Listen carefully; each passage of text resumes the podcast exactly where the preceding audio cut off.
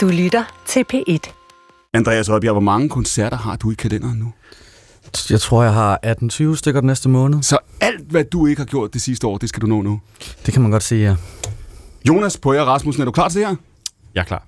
Lea Korsgaard, er vi bare tilbage til normaliteten? Det håber jeg virkelig. Tue Ersted Rasmussen, hvis du skal beskrive det sidste halvandet år for dig med et ord, hvad er det så? Op og ned. Mit navn er Clemen Kærsgaard, og dette er programmet, hvor gæsterne giver tanker videre til hinanden. Stafetten.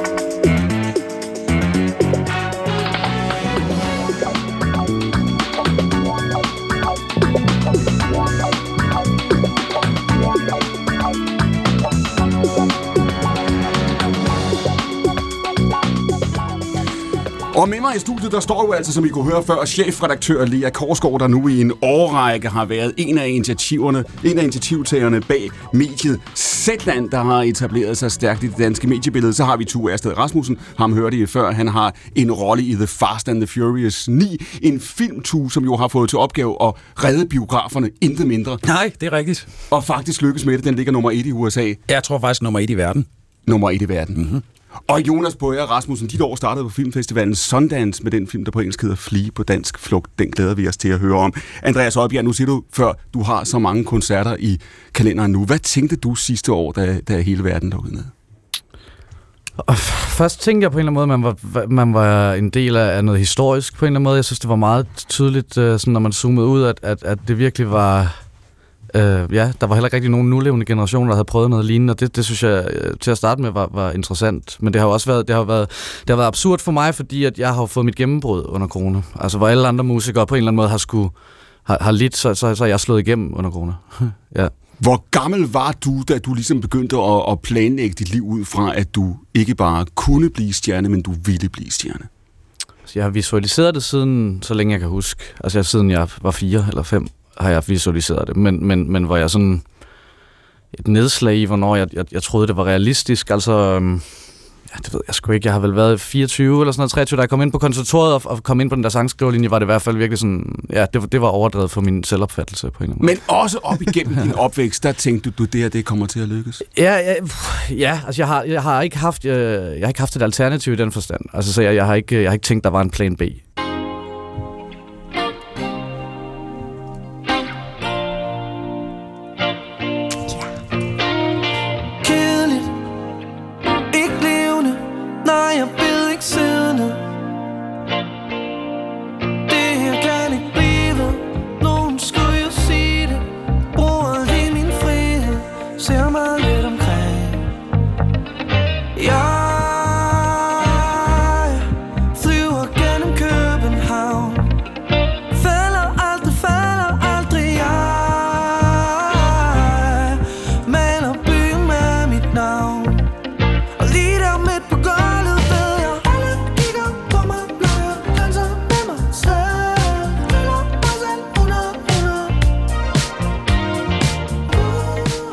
Andreas, der er stort set ikke nogen, der ikke danser en lille smule med i studiet. Ej, til, det er til- så... Ej, man får lyst til at danse. Det er sådan en banger, det der.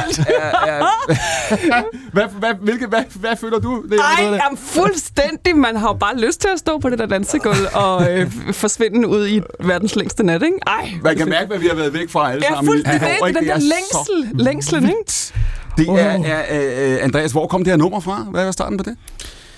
Øh, jamen, jamen, det kom, puh, hvad, jamen, det kom jo en dag i studiet, ligesom så mange andre sange, men, men, men det var bestemt en af dem, der, øh, altså, hvor, hvor det flød mere, end det plejer på en eller anden måde. Jeg, jeg tror, det, det. Øh, det manifesterer sig lidt i sådan min, min, min redskab, eller min, min man kan sige, kuffert med værktøjer på en eller anden måde, hvor jeg tror, det er det første eksempel på en sang, hvor, hvor, hvor matematikken går så fint op, øh, og det, det, virkede så også bare kommercielt, at den gjorde det. Ja. Hvad er den første idé? Hvad, hvad, hvad kommer det her fra? Hvad er det første, du har til den her sang? Jeg tror for normalt bestræber man faktisk på at skrive omkvædet først, så man ikke sådan skal, der er et eller andet, man skal top senere i sangen. Det er fedt at vide, hvad man skriver op imod. Ja. Og sådan noget. Men jeg, jeg tror faktisk her blev, var det fuldstændig skrevet fra venstre mod højre, ikke? Altså verset først, broen efterfølgende, og så, og så er det jo meget sådan noget, ja, det er de samme motiver, ikke? Melodiske motiver, altså motiver i starten i verset, og så broen åbner på samme tone, som versene gør, men så rytmisk strækker man tonen, så det føles øh, rytmisk anderledes, og sådan. Så der, ja, der, det, det blev konstrueret meget som, hvad i, i kontraster, ikke? At ting op mod hinanden, for det virker. Men det starter, så det starter simpelthen med de første ord i, i det første vers. Der det er starter første melodi. Jeg laver altid først øh, teksten, når alle hele melodien er færdig. Så hvordan har det lyttet? Hvordan lyder det, har, jamen, det har lyttet øh, ala, øh, hvor jeg, sådan, jeg synger har altid sådan en engelsk fonetisk vrøvl, så jeg kan oversætte, øh, jamen jeg, jeg, kan ikke, øh, jeg ved ikke, hvad, hvad ordene har været, det er sådan lidt, øh, ja, men, men, men, øh, men jeg har et, et sådan vrøvlesprog, der, der klinger engelsk. Okay, som du har et vrøvlesprog, der klinger engelsk. Ja, ja. Som lyder, altså hvordan? ligesom mig i Fast and the Furious. jamen, jamen altså... I, I arbejder lidt på samme måde. altså. Nej, men det er fordi, der er noget med fonetikken, der er noget med, med, med den danske fonetik, som, som, som, øh, som når jeg så skal, t- øh, ordene skal, skal skrives på dansk, så, jeg, så, så den lækkerhed, der er i, i, i det engelske sprog, øh, på en eller anden måde tvinger mig til at bruge nogle danske ord, der synger godt, så man kommer lidt udenom om de hårde konsonanter og sådan noget, hvis, hvis, hvis, grund, øh, ja, hvis udgangspunktet øh, synger har lidt engelsk fonetik. Så... Så tag lige den første linje i sangen. Den lyder... Det, det siger, kedeligt, ikke levende, nej, jeg ved ikke siddende. Og så det, vi kunne have sagt, Bleeding, I stand by you reading, don't you know I'm grieving. Whatever, et eller andet. Så- sådan, kunne det, sådan kunne det lyde i starten. -agtigt. Så du åbner det op via det engelske, og så, og så, så løfter du det over. Jeg, slet ikke, jeg tænker slet ikke på det engelske. Okay. Det er bare det, der kommer ud af, af, min, ja, af min mund, -agtigt, når jeg laver melodierne. Og så er det ligesom et, et, et, et meget sådan håndværksmæssigt, hvordan... Altså, det er rart at få øh, meget rytmik efter lange toner. Det, det er rart at... Øh, Forklar lige for folk, der ikke, der ikke, der ikke, der ikke ved så Jamen for meget eksempel musik. siger det da, da, da, da, da, da, alle de ligesom underdelinger, der er i verset. Det vil sige, det er rart, når man rammer en, et, øh, et om, eller broen for ikke at sætte folk af, så bliver vi på samme tone. Ba, da, ba, ja, i den samme tone. Putter så en tært, en kvint på, for eksempel i korstemmerne, så det føles bredere, den føles friskere, den tone. Så trækker man den ud. Ja, selvom det er ba, da, så er det rart at få den lange. Så danner i omkvædet, så har, rammer har vi den højeste toptone, vi har haft indtil videre.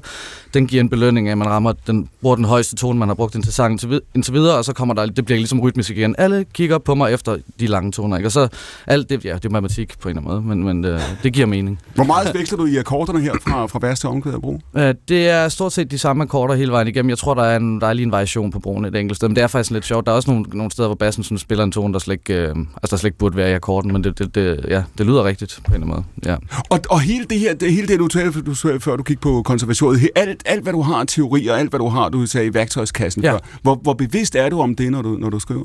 Meget bevidst, altså meget bevidst, og jeg, og jeg ja, altså det er jo det, det, er jo det, der, det er jo det, der, man kan sige, det er jo det, der gør, at, at, når man, at når man arbejder med det, at det ikke bliver tilfældigt, at man, at man rammer den i røven flere end en gang på en måde. Andreas, hvis jeg må stille et spørgsmål. Når I så Ja. tager i studiet, og I sætter jer derinde sammen, så fortalte du før, at det er en, en stak kompetente musikere, du sidder og laver sammen med. Altså laver musikken sammen med. Ja, det, er- altså først og fremmest er det, er det nogle producer, og så kalder vi tit musikerne ind bagefter. Det vil sige, at vi mapper ligesom ud de roller, der kan være. Det kunne være sådan en guitar, der lyder nogenlunde sådan her, så får man en sindssygt dygtig guitarist ind til at spille den guitarrolle, så det lyder ordentligt. Og så, når- så når du har et eller andet form for riff eller en rundgang, så Ja. begynder du at jamme og finde på den Ja. øh, melodi, Ja. som senere leder dig til teksten. Ja. Okay. Præcis. Vil det være rigtigt at sige, at når det lykkes bedst, så kan man faktisk ikke adskille øh, jeg har sagt ord og toner i melodien. Altså man kan ikke, der er en idé, der på en eller anden måde gør, at det, at det ikke at det hænger sammen. Man kan i hvert fald sige, at, at når ting går op i en højere enhed musikal, så, så er det jo et samspil mellem, mellem tekst og tone, altså hvor man tænker, det, det kunne aldrig være sagt på andre måder. Eller sådan. Det, det, det er jo den følelse, man helst skal have. Ja. Og det, det er rigtigt at sige, at når du, når du starter med at, at, at, at lege det frem, som du beskrev før, så er det også en følelse eller en historie. Men I en eller anden forstand, altså, men det er jo fordi, det, der er jo 5% af det her, der er magisk, som man ikke kan sætte i system. Ja. Øh, og, og, og det handler jo hele tiden om, mens man, mens man øh, gør sig umage og bruger værktøjskassen, at man hele tiden på en eller anden måde har en portal åben for det der magiske. Men man bliver også, jo dygtigere man er, jo mere heldig bliver man også på en eller anden måde. Øh, ja. Du har sagt til os, øh, da vi snakkede med dig, at jeg er blevet bedre til at skære af. Ja. Jo bedre kommunikation, jo flere der forstår det, jo større et hit. Hvad ligger der det? Jamen, jamen det, det ligger det i det, det. Det er jo et opgør med mig selv i forhold til, at, at, at hvad er musik for mig? Altså, hvad, hvem er det meningen, der skal, der skal tage imod det? Og hvor, hvor jeg bare fandt ud af, at det, der interesserer mig, det er på en eller anden måde at kommunikere noget, som, som folk kan bruge. Altså, jeg, som sagt, altså... Jeg, jeg, jeg, jeg, jeg, det er jo kommunikation, og hvis man gerne vil røre folk, ikke? og jeg laver prøver at lave et billede af en, af en, af en, af en enlig mor, der sidder i en, øh, en, en, en øh, frossen bil, og hendes sådan en Ja. gammel bil, der skal, der skal starte. Ja, det er et billede, du har brugt før, fordi ja. Det er jo rigtigt at sige, ja. altså ligesom, ligesom alle store mediehuse videre har fokusgrupper og har et billede ja. Af modtageren. Det har, har I det, Lea, hos jer? Øh, nej, de er meget, at det, det er medlemmer, Ja. ja. som findes. Det er Lene Porup, som bor ude for I har- Aalborg. Altså, hun, I har- hun er der. I har, I men har, ja. I har men, men det er ja. rigtigt at sige, Andreas, fordi du har, du har beskrevet det her før. Det er en enlig mor, og bilen er frosset til. Ja, Ja. Og ja, og så, så skal hun, børnene slås på bagsædet, og så tænder hun radioen, og så kommer der et nummer, og så skifter, og så kommer mit nummer på, hun kender det ikke, og så skifter hun ikke væk. Det Ja, det er sjovt, du siger det, men det, dit succeskriterie er bare, at hun ikke skal skifte væk. Ja. Ja. Men, det- men det er fordi, det er jo det der, det er jo, hvis man skal være realistisk omkring det, så, så er man jo bare 1 eller 2 procent i hverdagen, du, en halv procent max, man er jo ingen, altså ingenting, men det er jo så der, som jeg siger, hvis man fjerner egotrippet og min, min, min, øh, altså, min storhedsvandvid og min øh, hien efter, min mor klapper mig på hovedet og siger, jeg er god nok og sådan noget. Hvis du fjerner alt det fra, fra rejsen, så er det der er tilbage, der er ligesom at prøve at lave noget musik, som virker i praksis, øh, gør folk, øh, lige gør det lidt mere overskueligt, at de der børn slås, for eksempel. Sagde du før sætningen, jo dygtigere man er, jo heldigere bliver man? Ja. Hvad betyder det? Jamen det betyder jo, altså, det er jo en, det er en kliché på en eller anden måde, men det, det betyder jo bare, at, at, at, øh, at de sidste magiske, det guddommelige, som, som man opererer med, når man laver kunst på en eller anden måde. Før var der stillhed, og så nu er der noget, som kan røre. Og hvad, hvad er forskellen på, at man ikke føler noget, og man, og man, og man føler det er ens yndlingssang, eller man, som jeg fik et billede i går, en der har fået tatoveret teksten fra i morgen, er der også en dag på sin arm, fik jeg sendt i går.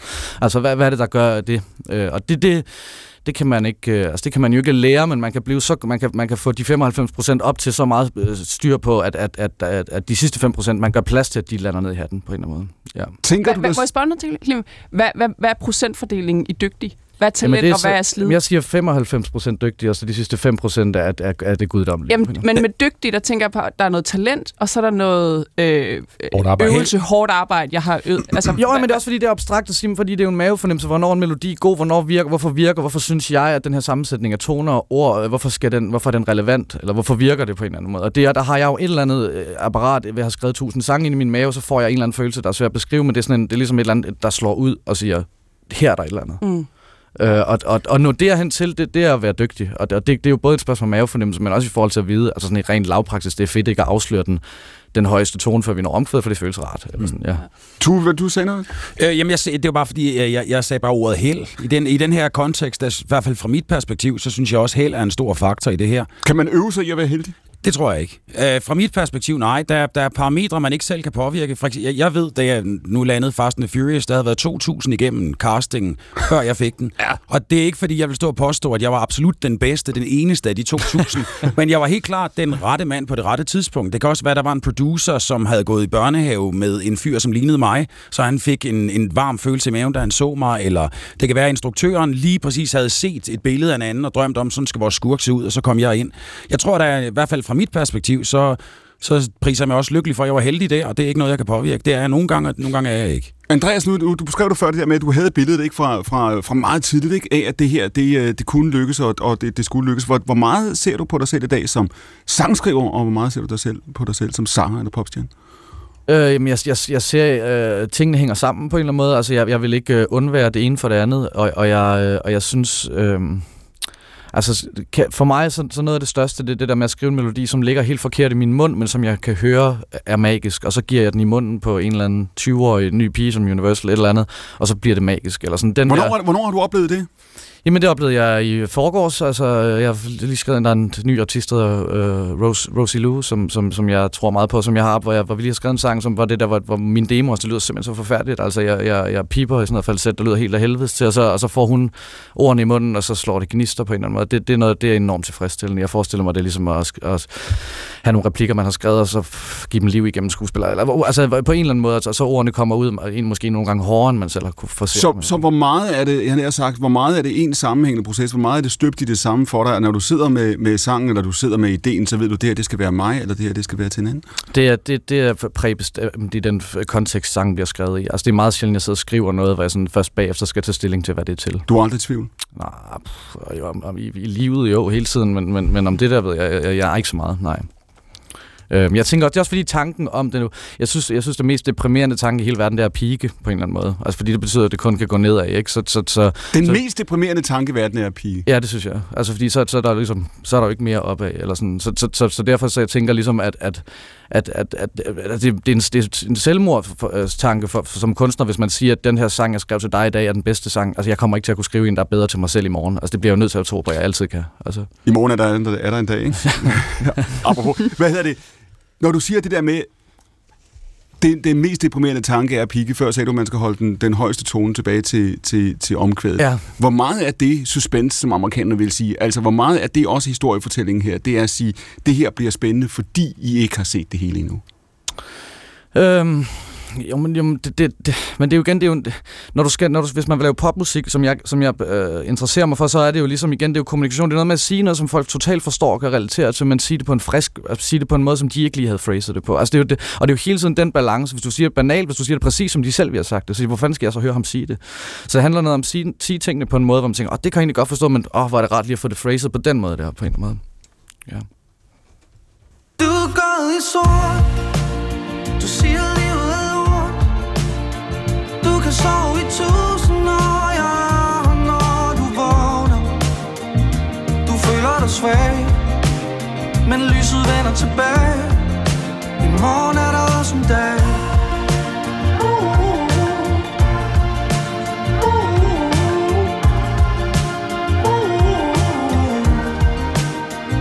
Du føler dig svag. Men tro mig, lyset vender tilbage. For i morgen er der også en dag. I morgen er der også en dag, Andreas Højbjerg. Du skal fortælle os den her historie om hjemkundskab. Hvad er det, du nægter, da du er hvor gammel? Og, med hjemkundskab, hvad jeg nægter. Du siger nej til at... Nå, det der med at være nisser for hinanden, er det, vi skal snakke om? Nej, det lyder også godt. du, har fortalt, du har fortalt en historie om, at du får at vide, at I skal lære at lave mad. Og der er et eller andet ved den opgave, hvor du siger, at det er ikke nødvendigt, fordi Nå, jeg ja, bliver nå ja, ja, det er rigtigt, ja. Det er rigtigt, jeg siger til min hjemkundskabslærer, jeg siger til hende, hvorfor, skal jeg, hvorfor fanden skal jeg lære det? Jeg skal lave et eller andet irriterende mad. Der er også noget med nogle løg, jeg ikke gider skære. Jeg kommer Ja. op og skændes med en eller anden om. Jeg, jeg kan huske, jeg kommer til at sidde ude for døren i hvert fald et halvt år eller sådan noget. Undskyld, jeg skal lige, jeg spoler lige tilbage. Du er, hvor, er vi, altså, hvor er vi henne i verden? og Hvornår hvor- har man hjemkundskab? Ja. Altså sådan noget i 6. klasse og sådan noget? Ja, ja. ja men jeg, jeg, jeg, jeg, siger i hvert fald til hende, jeg forstår ikke, hvorfor jeg skal lære at lave mad, for jeg er sikker på, at jeg bliver så, så øh, rig og kendt, at jeg får nogen til at gøre det for mig. Må jeg ikke stille et spørgsmål? Ja. Kontekst. Fordi det, er- det, det, det skal jeg lige høre lidt mere om. Det der. Før sagde du også, Clement, hvor, hvor tidligt opdagede du, at, eller hvor tidligt drømte du om at lykkes, og om at blive stjerne og sådan nogle ting. Det har været en drivkraft i dit liv, og, og er det stadigvæk?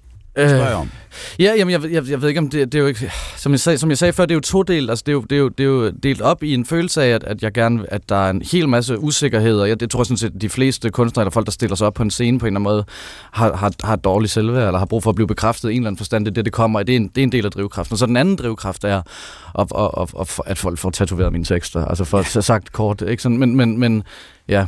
Men når du, når du svarer lærerinden på det tidspunkt der, ikke? der er en eller anden konflikt, og så siger du, du fik lov at sidde ude for døren et halvt år. Ja, sådan noget. Men det var fordi, hun blev ved med at spørge mig, om jeg stadigvæk mente det. Og det så jeg blev ved med at sige ja til. ja. Og, hvad, den er, øh, og fra, fra, du, fra du svarer hende på den måde, Ja. og så øh, øh, da du går i skole, og så op til, at du kommer på konservatoriet, og du ligesom, altså, du- hvor du siger, det sagde du i starten af programmet, hvor du havde en, en vidshed om, der i starten af 20'erne, 23, 24, ja, Ja, det er det skal nok gå noget, på ja. en eller anden måde. I den periode, det er jo, det er jo en lang periode, det er jo, det er jo 10-15 år af dit liv Ja. der. Hvordan ser du fremtiden for dig, Daniel?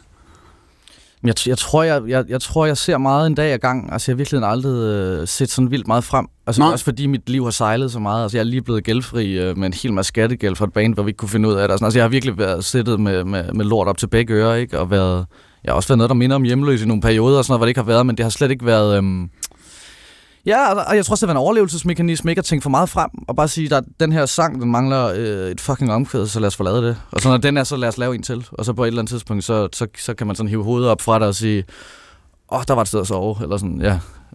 Hvad betyder, hvad betyder det for dig, da du kommer på konservatoriet? Gør det en forskel? Jamen, det, det, det, det spiller en rolle i den forstand, altså der er sådan nogle nedslag, øh, tror jeg, for de fleste kunstnere i en eller anden forstand, altså som mennesker, hvor vi får selvtillid på en eller anden måde. Og, og, og den accept, der er kommet ind blandt de der 240 øh, ansøgere, øh, for min, egen- igen, som jeg sagde, min, min egen selvopfattelse, altså jeg, jeg, jeg, jeg får det bedre med mig selv. Altså, øh, Hvor mange og- blev valgt ud der? Men jeg tror, vi kommer syv ind ud af 240 der på min, i min klasse. Så det er ikke, altså du, du fører stadig, Ej, der der var, to, der var 2.000 foran dig, ikke? Ja, det man tager den altså. I den grad. Men du bevæger dig jo også, Andreas, på det her, på det her tidspunkt. Øh, jeg ved, du er træt af at tale om talentshows og, ja. Og, og sådan. Ja. noget, ikke? Men du bevæger dig jo også i forskellige verdener her, ikke? Fordi der er en musikerverden, en håndværkerverden, hvor I laver sange og, og laver projekter. Så Ja. er der sådan en talentshowsverden, som Ja. er, har sin egen logik og sine egne regler. Ja. Og så er der konservatoriet, som er noget tredje igen, ikke? Ja, øh, ja, altså jeg følte, det var, det var, det var sjovt. Jeg, jeg sagde det i hvert fald ikke. øh, Jeg kan huske, at jeg undlagde, og, og jeg undlod at sige i min ansøgning til konservatoriet, at jeg havde lavet det der talentshow. og Sådan noget. Det er jo sjovt nok ikke, fordi udefra set, så burde det jo ikke altså tværtimod, hvis man har optrådt på fjernsyn foran øh, over en million mennesker øh, seks lørdage i træk, altså det burde da ikke være noget, der trak ned, vel? Men det var også den der kulturelite-agtige følelse af, sådan, øh, hvad er fint og hvad er ikke fint. Og sådan, noget. så jeg tænkte på en eller anden måde, at det ville stille mig dårligere, hvis de vidste det. På Det, er det, det der, ikke? Ja. Ja. Nu har jeg læst nogle interviews med dig, hvor, hvor du netop siger det der, at det føles ikke så fint, Ja. at det har været vejen, ikke? Som mindede mig om, når man er til bryllup, og øh, parret øh, møder hinanden, har mødt hinanden på Twitter, eller ha- nej, ikke Tin- Twitter, hvad det, Tinder. på Tinder, eller Ja. ja. Happen, eller sådan noget, Ja. ja. hvor, hvor den der historie bare slet ikke figurerer. Hvor mange møder hinanden på Twitter, Lea? Øh, ja, sikkert forhåbentlig, forhåbentlig ikke nogen. det siger noget om, hvilken verden Nej, den der, altså det der bryllup, ikke, hvor det plejer jo at fylde enormt meget den der skabelseshistorie, hvordan bliver den her kaldet til, men, men jeg har været til flere bryllupper, hvor det bare overhovedet ikke fylder noget, når det er en, en, et, et Tinder-øjeblik, der fik det til at ske. Det er jo noget fis. Ja, det er fuldstændig. Jeg har, det jeg har noget også mødt min kæreste på Tinder. Så, øh, Nå, det samme, det der, det, er, der, er der en finere måde at blive kunstner på end andre? Nej, men det synes jeg, men, men derfor det, det fjerner stadig ikke følelsen af, at man kan, man kan op i sit hoved have, have en kamp om øh, på en eller anden måde, hvad der er rigtigt og forkert i det miljø, man er i. Men det er jo rigtigt, det, som Clemens siger, at det var, det var en splittet fornemmelse, altså nogle gange at, at, at være derude samtidig med at, ja, men du, du, du siger, ja. Ja, altså, ja, ja, det, det har jo i hvert fald en holdning til det der, om der er forskellige veje til, at, om der er finere kunst og mindre fin kunst. Det synes jeg helt klart, der er. Jamen, det er det da helt sikkert. Ja, og, og en veje til det, som er finere end andre, det, det synes jeg helt klart også, der er. Er det rigtigt? Ja, i høj grad. Jeg kan da godt, Hvordan X-Factor er snyde? Nej, det er ikke at snyde, men det, man kan sige, øh, der er jo stor forskel på, hvad, fra mi, i mit erhverv for eksempel, om jeg går ind og laver en, en, en dybfølt karakter, som skal gå gennem en stor rejse, som er, er anerkendt ved et, et drama som værende, det, det er finkulturelt, det der, hvor at komme ind og spille øh, Eastern European skurk i Fast and Furious, måske ikke på helt samme måde er anerkendt som værende finkulturelt. Så og, og, og, om man så går op i det selv som kunstner, det Men det er jo hvad også afhængigt af hinanden, altså tænker Ja. jeg, at der er sådan noget, at, at finkulturen er afhængig af, at der er nogen, der laver populærkultur, som ligesom gør, at der, der er et, publikum derude. Ja. Og omvendt, så, er, altså, øh, så er populærkulturen afhængig af, at filmkulturen, ligesom, at der er nogen, der forsker og prøver ting af mm-hmm. og eksperimenterer. Jonas Brede, altså, fordi den verden, du lever, nu skal vi snakke med dig senere, men, men du startede jo altså året her på Sundance så Filmfestivalen, som, som i, i, i din verden, i en dokumentaristverden, i en filmverden, virkelig er altså helt utrolig central. Ikke? Jo. Kan du genkende det, som Andreas siger før, med, med forskellige verdener, med forskellige værdisæt, som, som burde hænge sammen eller pege i den samme retning, men som ikke gør? Men de hænger jo sammen, synes jeg. Altså, Hvordan? altså, nej, men, altså, jeg gik på Super 16, som er en filmskole, og der, vi stak i mange forskellige retninger, og der var nogen, der godt kunne tænke sig at lave gyserfilm, og nogen som mig, som, som laver virkelig mærkelige arthouse-film. Øhm, og, og vi er ligesom afhængige Det er, af den, det er den afdeling, man skal lede i, i, i hvis der var en DVD-butik, så ville det være som overskrift være virkelig mærkeligt i Arthouse. Præcis. Ja, Så vil der stå en derovre, ikke? Sådan. det, det er mig. Ja. Ja. Øhm, men, men vi er jo bare afhængige af hinanden. Altså, altså, jeg er afhængig af, at der er nogen, som, som laver store blockbuster, som hiver folk i biografer, som gør, at der er en branche, der fungerer. Og, og, og, der er også, altså, og de er også afhængige af, at der skal nye ting, og der er nogen, der prøver ting af hele tiden. Andreas, når du beskriver det der, når du beskriver den der øh, øh, talentshow-verden på den ene side og konservatoriet på den anden, jeg kan godt høre, at der er en konflikt. Jeg kan godt høre, at du beskriver et, et modsætningsforhold.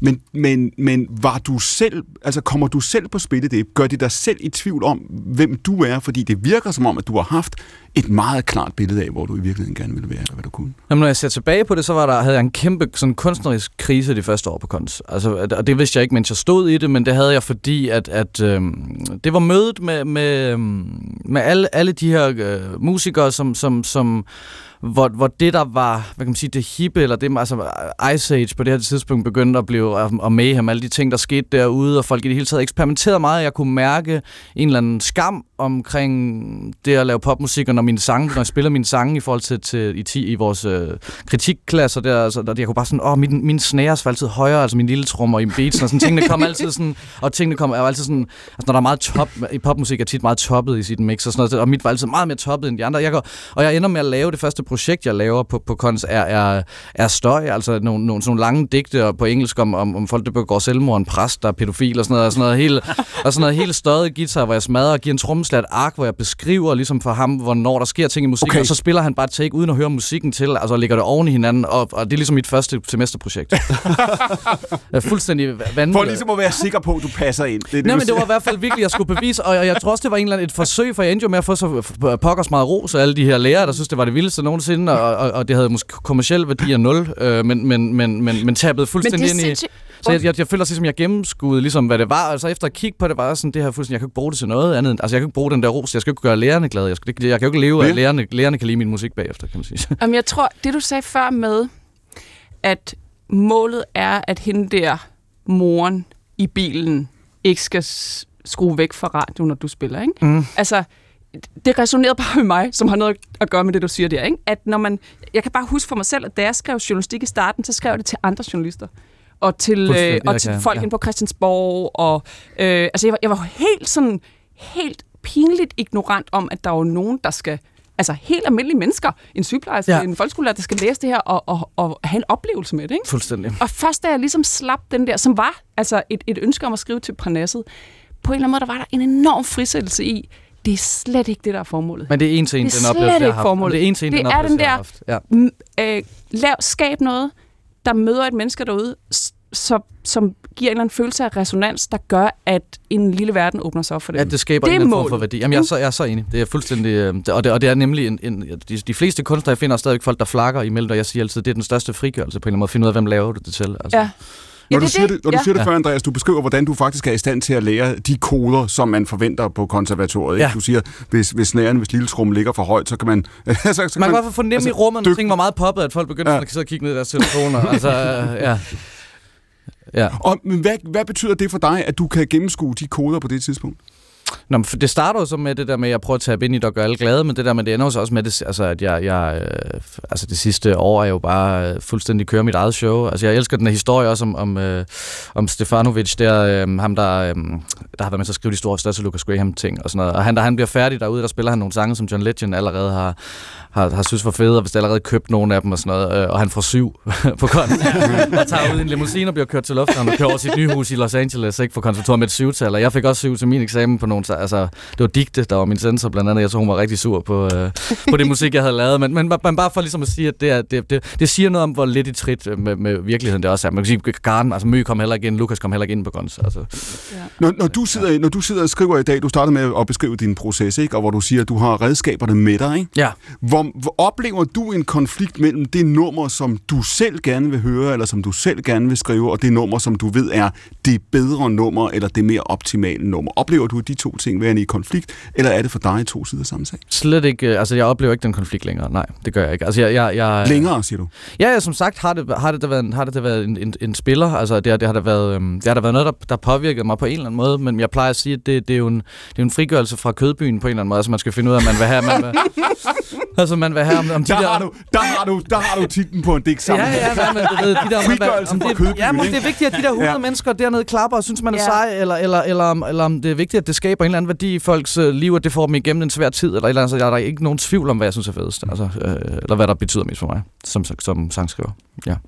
Og når du, når du så har, nu- har vi så altså, fået hele øh, linjen legnet op, nu siger du før det der med, at du er bange for at, at pike for tidligt, du har levet dag til dag. Ikke for Samt- tidligt, jeg vil bare ikke, jeg har slet ikke lyst til at peak på noget tidspunkt. altså, ja, ja. Øh, nej, og det er også lige vigtigt for mig at sige med konservatoriet, at, at det, det gjorde en kæmpe forskel. Altså, det, alt det, det, jeg lærte, jeg havde en, en fantastisk tekstlærer. Altså, det er også bare vigtigt, at det ikke fremstår som sådan, øh, at jeg ikke var glad for, det betød enormt meget i min udvikling. Men, men, men de elementer der, jeg tror stadigvæk, det er noget, de, de kæmper med. Altså, prøve at finde balancen i det, fordi der er jo også Ja, altså det er jo, det er jo, det er jo, det er jo, det er jo man gerne vil have dem ind, der har mest gang i den, men man vil også gerne have, at de investerer tid i uddannelsen, så man, øh, så man hiver ligesom folk ind, der har en kæmpe turné eller har gang i et eller andet, og så når de så skal ud og spille, så skiller man dem ud. Altså, så, man, vil, men man vil samtidig gerne have, at deres øh, ansigt er en del af kunst og sådan noget. Så der er også der er en konflikt i det, i det virkelige liv. Den dag, du blev gældfri, Ja. hvor lang tid siden er det nu? Jamen, jeg tror, det er 14 dage siden nu. Åh, oh, tillykke! Ej! Wow! Ja, ja det var, jamen, jeg, jeg, jeg, sad, og- jeg sad og græd. Altså, jeg sad og stortudet, da jeg trykkede sendt øh, de der penge til skat, de sidste penge. Ja. Hvor meget har det fyldt for dig?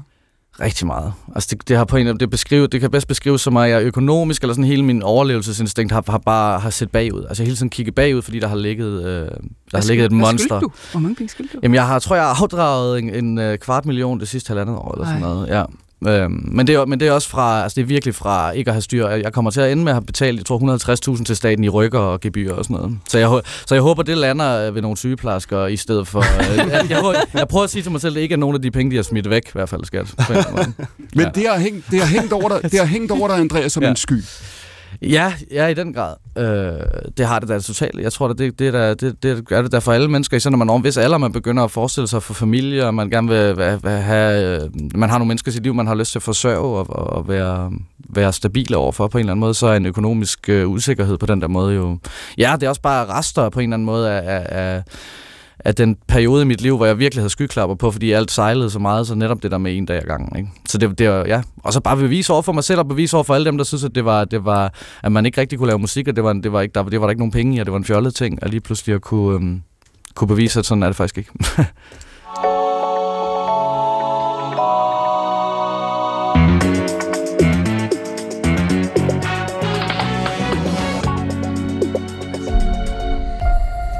used to live my life a quarter mile at a time.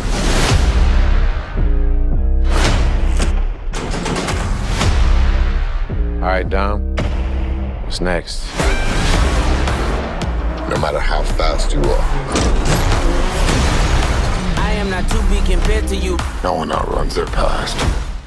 For dem, der tænker, det lyder ikke som orientering, det er det heller ikke. Øh, Tobias, Det er Vin Diesel. ja. Hvad er, er, er, hvornår kom The Fast and the Furious ind i dit liv? Øh, før, altså oprindeligt så så jeg dem som barn, eller jeg så den første og måske nummer to som, som barn for mange år siden. Og så kom de ind igen, da jeg gik på teaterskolen, hvor øh, min underviser Henning Sprogø, som øh, altid havde meget brede, øh, sit, et, et, hans sansapparat var meget bredt, og man kan finde øh, inspiration alle steder. Han sagde, I skal gå ind og se Fast and the Furious nummer 5, fordi det, der er ikke nogen banger lige så store som den. Så den gik okay. jeg også ind og så. Og så havde jeg igen et Hvad, hvad har femmeren? Femmeren er Justin Lin, den samme instruktør, der lavede den her film, jeg er med ind i. øh, Og så den gentænker ligesom hele genren, tænker den op som mere en superheltefilm end en indbrudsfilm. Og så får den The Rock med, som pludselig giver en helt ny dynamik. Alright, og vi skal lige spole tilbage for folk, der tænker, godt, okay, en gang til. De her film er... er altså, man, man kan sige næsten sige, titlen siger det hele, ikke? Jo, ja, de er hurtige, og de er hissige. Uh, det er jo det er en ordentlig banger. Det er, altså det er, de starter jo tilbage for 20 år siden Ja. med at være den, e- den første film, som faktisk er, hvad skal man sige, racially woke. Det er en film, som uden at prale af det, siger, at vi har alle øh, hudfarver med, og det gør vi uden overhovedet at kommentere på det. Og det så øh, indhenter Disney så de tanker 15 år senere, men det, det, det er også noget, jeg sådan set er stolt af at, at, at have været en del af. Så laver de et par film her, hvor de ligesom er low-key. Det, det handler om, om fattige øh, folk i samfundet, som laver indbrud og som bryder ud og stjæler ting. Og så pludselig skifter de til så at være de her sådan CIA-agtige superskurketyper, som ligesom prøver at redde planetens overlevelse.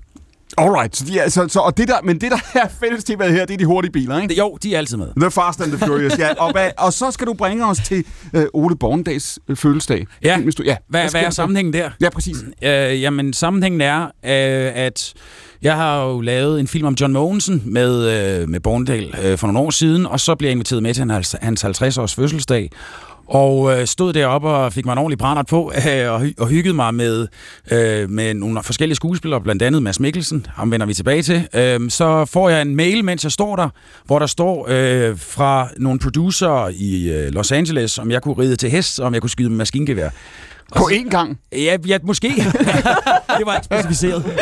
øhm, Der er et film lige der. ja, være, den kommer. Det, Jonas, den tager du bare. Ja, det kan være, vi skal snakke sammen bagefter. Ja. Øhm, og så Ma- Mads siger så til mig med det samme, da jeg spørger ham, jeg, det, jeg kan jo ikke, så siger han, det gør, det kan du godt, det kan du godt, min dreng. Det kan bare, bare sige ja, fordi han, han har fortalt mig så historien om, at han havde lavet den her... Er det et ordret citat, det er Mads Mikkelsen, der siger, det kan du godt med dig? Ja, ja, det tror jeg det måske. Ja, noget i den stil. Altså, han, han fortalte i hvert fald, at han har, han har få, før fået tilbud, blandt andet Coco Chanel og Igor Stravinsky-filmen, hvor han måtte lære at tale fransk og spille klaver, fordi han sagde... Jeg skulle til at sige, at jeg husker ikke noget med maskinpistoler der. Nå, nej, Nej, nej men det var så endte det så faktisk med, at jeg hverken skulle ride eller skyde maskingevær, så det gjorde ikke noget, jeg sagde, det kan jeg godt. ja, så det var, det var der, så, så sammenhængen Havde er, du øvet det? ja, om jeg har øvet det. Jeg, ligesom, ligesom han havde øvet. Jeg, jeg var faktisk lige i Budapest, og jeg var ude og prøve at skyde med sin AK-47, lige for at vide, hvordan er den at holde. Alright, og det er simpelthen, og de har fået øje på dig, hvordan? Jamen, øh, jeg, havde, jeg har en agent i England, og jeg har prøvet i nogle år at se, om jeg kunne også øh, udvide mit, øh, mine arbejdsmuligheder til udlandet, fordi som skuespiller, så er vi jo Øh, vi er jo udøvende kunstnere, vi skal jo hyre sig nogen, for at vi kan lave vores kunst. Og derfor så er det fedt, hvis man ligesom har flere forskellige potentielle arbejdsgivere. Så jeg begyndte at søge i udlandet også, og har været tæt på et par gange, var det man kalder shortlistet, hvor man er en del af de, de sidste på en rolle. Og efter sådan en shortlist, så ringede min agent og sagde, at en caster havde tilbudt, at jeg kunne caste til skurken i Fast and the Furious. Og i starten sagde jeg, det, det gider jeg ikke. Altså, hvad er sandsynligheden for, at de tager til uge fra Aalborg til det? Det, det, det, det, det gider jeg ikke bruge tiden på. Men hun sagde, kom nu, det, det, kan, det kan godt være, at den er der. Og så lavede jeg den og sendte den afsted, og tænkte også, da jeg så den bagefter, det var, det var sgu meget fedt. Det. Og hvordan, og hvor, hvordan fungerer det lavpraksis? Du laver en casting og sender afsted. Jamen, det fungerer sådan, at man, øh, man, får, man får tilbuddet først. Kunne du tænke dig at prøve øh, at lave en jobansøgning til, til den her rolle? Så får man, hvis man så siger ja, så får man en, en NDA, altså man skal underskrive, at øh, du kommer i fængsel og mister din førstefødte, hvis du fortæller det til nogen. Og så, øh, når man så har gjort det, så får man ligesom tre scener fra filmen. Så læser man dem, og man tænker ligesom, hvordan, øh, hvordan, hvordan skal jeg spille den her figur? Hvordan kan jeg på et lille bånd, jeg selv filmer, filmer og demonstrerer for instruktøren og produceren, at hvis de vælger mig, så er det den her pakke, de får. Og så står man derhjemme i gangen, man finder en lampe og stille og så står man med iPhone, og så spiller man Fast and Furious. Ja, nogenlunde. Jeg, jeg det er blevet lidt mere forfinet siden da, men det er mere eller mindre det, sådan man gør det. Og så står man der, og så, når jeg læste teksten, så kigger jeg den igennem, og så tænker jeg, okay, ham her, han er sådan en, en gangster-type, han er sådan en playboy, øh, hvor hvis jeg skal have noget her, Eastern Europe, yeah, man, that's cool, yeah, yeah. Så fandt jeg, jeg fandt bare på den her østeuropæiske accent, som jeg mere eller mindre trak ud af Og røven. det, det, okay, så jeg, jeg pauser lige igen Ja, her. Så det vil sige, det, det, det, det, er, det er så specifikt, som det bliver. Det er, at han er østeuropæer. Nej, det står faktisk ikke engang på Okay. casting. Det var, jeg følte, det passede godt ind. De ting, han sagde, virkede så dekadent, at der, det er en vis form for comedy i det, hvis man siger det på den måde. Ja. Han var, hvis man var sådan lidt en, altså, nu er jeg jo fra Aalborg, så Jomfru Ja. ligger lidt i mig, så hvis jeg blandede den med Østblokken, så får man ligesom... Og det lyder så, Hvordan hvordan siger du? Ja, jeg er så nysgerrig. Hvordan snakker han? Otto is like this, you know, if I can pay for everything, you know, if you like this program, you should come to my country much better. så, så, sådan noget den stil, sådan, og jeg vil ikke, altså, det er sådan noget med at finde et niveau, hvor han, man skal ikke lave "Huh", som man gør i Rusland. Virker det der Jomfru Anegade? Ja, det, jeg tror, jeg bruger det i hvert fald lidt. Jeg, jeg, jeg prøver at trække lidt uh, Det er Korsgaard, tror det virker? Øh, langt øh, ja. Der er nok typer, i hvert fald i Anegade, der, der vil tænke på det der, tror jeg. Ja, måske. Nå, så det er dig, der beslutter. Du træffer beslutning om, at det han er østeuropæer. Ja, ja, altså, og, og lidt hvordan han taler, og hvordan han går, og hans, hans fysikalitet, hvordan han ligesom fremstår. Og så giver jeg et bud på det, og, og, og jeg tænker, da jeg ser det her, det er okay, det er Fast and Furious, jeg er nødt til at give et ordentligt sving på den her rolle. Hvis, ikke, hvis jeg går ind og spiller sådan holdt, ikke gør noget ved det, så forsvinder jeg i bunken af de 2.000 andre. Ja. Så jeg er nødt til at gå ind her og give den et ordentligt sving på den bold der. Og det gør jeg, og i starten tænker jeg, det er for meget det her. Øh, men det kunne de lide. Og det, øh, det går så igen, da vi begynder at optage. Der er der flere gange også, hvor jeg tænker, nu, nu, nu må jeg ind der. Jeg, jeg, øh, jeg kom ind på, Nu er der nogen, der stopper mig. Det er det, du tænker? Eller? Øh, ja, altså, jeg, jeg, jeg havde haft de første ligesom øh, 14 dage, hvor jeg var, øh, hvor jeg var på optagelse. Der, der var det også sådan ret chokerende at komme ind på sæt, fordi jeg, jeg kom jo fra sygeplejerskolen og Sunday og sådan nogle ting i Danmark, hvor det, øh, det er ligesom dansk størrelse, ikke? Og så kommer man på et sæt derovre, hvor der er flere mennesker i make-up-vognen, end der var sammenlagt på hele sættet på Sunday. øh, og, så, og så kommer man ind, så har de bygget en missilsilo i en kæmpe hangar, Ja. og så kommer jeg ind, så står Det der gør man heller ikke på sygeplejerskolen. det gør man heller ikke. Der er ingen missilpsykologer. Øhm, og, så, og, så, og, og for mig, øh, i virkeligheden bare det at stå på et sæt og høre en råbe action, synes jeg var sådan, gud nej, det er sådan, man siger jo. altså sådan, jeg, der var mange ting, jeg lige skulle vende mig til, før jeg kunne gå ind og være professionel foran de der spillere og, og instruktøren. Du sagde før, at vi kommer tilbage til Mads Mikkelsen. Det gør man jo altid på en eller anden måde. Og der, der er fordi lige præcis med det der, Ja, der, der sagde han jo faktisk noget. Ja, det gjorde han. For både ham og Lars, øh, hans bror, er, er, Lars er, min, er sådan nærmest min lærermester, og Mads har jeg så lært at kende der igennem. Og Mads sagde til mig sådan, bare der bliver husk... name-droppet godt og det, grundigt i det. det lyder jo som name-dropping, men, men det er jo et lille community. Ligesom når, du, når, når Andreas han siger øh, Lucas Graham og de her, så lyder det jo også som name-dropping. Men sådan er det jo i de her brancher. Vi kender jo hinanden. Men Mads siger så til mig, øh, husk bare ligegyldigt, hvor store dollarne bliver, og ligegyldigt, hvor stort sæt bliver, så er arbejdet foran kameraet det samme. Så det var rådet, jeg fik fra ham. Var du i stand til at abstrahere? Når man tænker på, nu står du her, du har den chance, der er så meget, kontrakten er underskrevet. Mhm. Mm-hmm. Det her, det kan komme til at betyde altså rigtig, rigtig meget. Det kan også godt være, at det ikke kommer til at betyde noget. Ja. Er du i stand til at abstrahere fra, øh, øh, fordi der er ikke mange arbejdsliv, kan man sige, hvor der kommer så, altså, så stor en chance på sådan et tidspunkt. Nej, nej altså det, det, det kræver en forberedelse, og det kræver mentalt fokus og styrke. Øh, og der er nogle gange... Øh, der, jeg, har en, jeg har en lidt sjov historie. Ja. Det kan jeg lige må fortælle. Det er, Bring der, Øh, det er derfor, vi står her. Ja, som jeg selv var i hvert fald lidt stolt af, fordi jeg har ligesom været på, på arbejde i 14 dage og gået ind og leveret. Jeg har følt lidt, jeg har ligget under for min egen jantelov. Jeg er kommet ind, og så kan man, når det er så store sæt med så mange mennesker, så kan man godt have tendens til bare at komme ind og sige, ja, hej, hej, jeg vil lige sige sådan en replik, og så ud igen, fordi det er jo bare mig. Og det, jeg, jeg føler, jeg har ligget lidt under for det i noget tid, mens jeg har arbejdet, og så efter de her par uger, der tænker jeg, nej, nu skal du fandme vise dem, Tue. Du er nødt til at gå ind med en, en vis umf, og hvis ikke du gør det, så er der ikke plads til, at du kan arbejde. Og, og, og jeg, jeg, jeg går herhjemme 14 dage, går rundt om bordet derhjemme og prøver at puste mig selv op og spænde brystmusklerne så hårdt jeg nu kan og sådan noget. Ikke? Så kommer jeg tilbage til, til, til studiet, hvor vi filmer lige nord for London, og, og vi skal op og filme i et sted, der hedder Hatfield House, som er et legendarisk sted i engelsk historie, hvor Elizabeth I er født og sådan noget. Der fik jeg så lov til at dalle rundt. Det er mit slot i filmen nemlig. Ja. Øh, og så skal vi lave en gigantisk scene med 10 kameraer, 1500 mand bag kameraerne og 400 modeller i hvidt tøj, og så mig i sådan en sort silkejakkesæt, der Ja. skal Helen Mirren og Vin Diesel. Er gigantisk setup, og jeg var skide nervøs. Men jeg tænkte, okay, nu er det nu. Altså, nu er det nu. Ja. Hvis ikke du går ind her i den her scene, hvor du har plads, hvor du skal tage plads, det er meningen, du skal tage plads her. Men hvis ikke du gør det her, så kommer du aldrig til det, Rasmussen, siger jeg til mig selv. Så jeg, jeg, jeg pumper mig op, jeg kommer ind, jeg gør mig klar, og så da det ligesom er prøven, altså første gang, hvor man skal ind og vise til hinanden, hvordan man spiller den, så går jeg, det er bare tryk 16, jeg går berserk. Hvad vil det sige? Jamen det vil sige, normalt så er man jo bevidst om, når man spiller skuespil, hvor meget skal man give, hvor lidt skal man give, hvordan holder du den? Hvor meget, hvor, hvis du er inde i et close-up på kameraet, så ved du, at hvis du samler øjenbrynene lidt, så er det et stort udtryk. Så man er bevidst om, hvor lidt og hvor meget man giver af udtryk. Men her i prøven, der i stedet for ligesom at være bevidst om noget, så jeg altså spurter ind og brøler op, og helt op i snotten på vinden, og vil tale helt ind i sådan face Vin Diesel og sådan noget der. Bare fordi jeg tænkte, hvis ikke jeg sådan øh, kommer ind nu og sådan fylder lidt, så føler jeg mig, så tænker jeg ikke, at jeg bliver respekteret. Øhm, og det, det gør jeg så her. Jeg går ind, og jeg går lige op i snotten på Vin Diesel. og lige snart jeg kommer op i snotten på ham, så sætter han sig ned og kigger væk.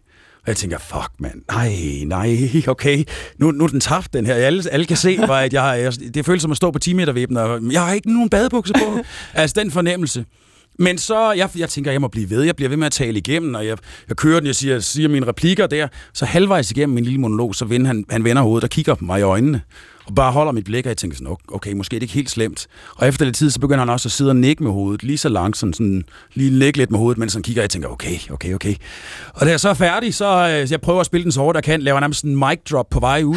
Og så lige da jeg kommer ud, så vender jeg mig sådan, når man kigger om på vinden, sådan, åh, er det okay? Og så rejser han op, så siger han, welcome to the fucking set, Otto. Yeah! og så får jeg sådan et kram af ham, og yeah, yeah, yeah. Altså, og efter det, så er jeg, så er jeg respekteret. Det var som om, der skulle lige det, og det var ikke, hvis det var blevet filmet det der, så havde det været pinligt dårligt. Ja. Men, men jeg skulle lige ind og lige sige, um, her er Otto, han fylder lidt, og han skal have lidt ja. plads, ellers så kan jeg ikke spille det. Ej, fedt. This is your kind of party, isn't it, Dom? Beautiful women, best cars, best everything. You know, best security too. But you know, my dad, he's a dictator. So we're not talking regular people, Rich here. No, no, no, no, no. Everything you see here, I own. These girls, if you want to meet one of them, maybe two, maybe three, just let me know. They're on the payroll. I have a bum-ass dental plan too. Da du bliver kaldt tilbage, Tue, det har jo været, altså det her forløb, det, det castingen finder, det er to år siden nu, Ja. ikke? Når du ser tilbage på de sidste to år, hvad, hvad, hvad, hvad ligner det i din hukommelse lige nu? Ja, men altså, som jeg sagde, op og ned, det, er jo- det er... Det er, det, det, det, er en, ret- det er en vild oplevelse at gå igennem, fordi på, altså, den ene dag, så sidder man ligesom i, i, på første klasse på vej til Los Angeles og skal over og filme Charlize Theron, og den næste dag, så sidder man på dagpengekontoret og diskuterer, hvornår man skal aktivere. Hvordan er det at filme med Charlize Theron? Jeg skal bare lige... Eminent. Altså hun, ja, ja, det må jeg sige, det, det, nogle gange, som, når man er kunstner, så oplever man folk, der både har kunstnerisk kvalitet og ekstrem teknisk kvalitet. Og, og der, det oplevede jeg virkelig med hende. Hun er så ekstremt præcis, samtidig med, at man jo også ved, hvor stor en indfølgingsevne hun har. Det var en stor oplevelse at stå for hende. Og vi havde tre dage sammen, hvor det bare var os to. Det var fedt. Så det er den ene dag. Det er Charlize Theron og. Ja. og, og business class til LA. Ja, altså sådan, sådan, sådan og så, og så øh, efter vi var færdige, efter jeg blev færdig med Fast and the Furious, så skulle jeg have været i gang med en serie, der hedder The Witcher, som er sådan en, en helteserie, svær trolddomsserie på, Ja. på, net, på Netflix. Øh, og så kom... Øh, Game of Thrones med længere hår. Ja, pretty much. Og så kom covid-19, og så øh, var jeg desværre nødt til at, springe fra den. Jeg kunne ikke være med alligevel. Og så pludselig, så stod man et sted og kunne ikke få noget job, og så pludselig så er det nede på dagpengekontoret. Hvornår, Ned- hvornår har du været på dagpengekontoret sidst? Jamen ja, det jeg på mandag. Så ja. Så, og så siger du, hør nu her, I er nødt til at give mig noget lignende, fordi Ja, altså, jeg, det, jeg tror ikke det... Jeg tror bare, øhm, som udøvende kunstner, som skuespiller, der, der skal man simpelthen lære, at sådan er det. Jeg kan huske, Jesper Christensen var jeg til en masterclass med for nogle år siden, som fortalte præcis det samme, hele hans karriere, og jeg hørte det samme fra Lars og Mads. De, de spillere, jeg ser op til, har fortalt mig også, at sådan er det. Og det handler om at slå koldt vand i blodet, når det er hårde tider, og så handler det om at være taknemmelig, når man får de gode tilbud. Og det, det er sådan, man kan holde sig oven vande. Nu fortæller Andreas før om, om det øjeblik, hvor, hvor han, blev, altså, han blev gældfri her. For, for hvor, mange, hvor lang tid siden er det nu, Andreas? To år, ikke? Jo, ja. Lad os mærkedag.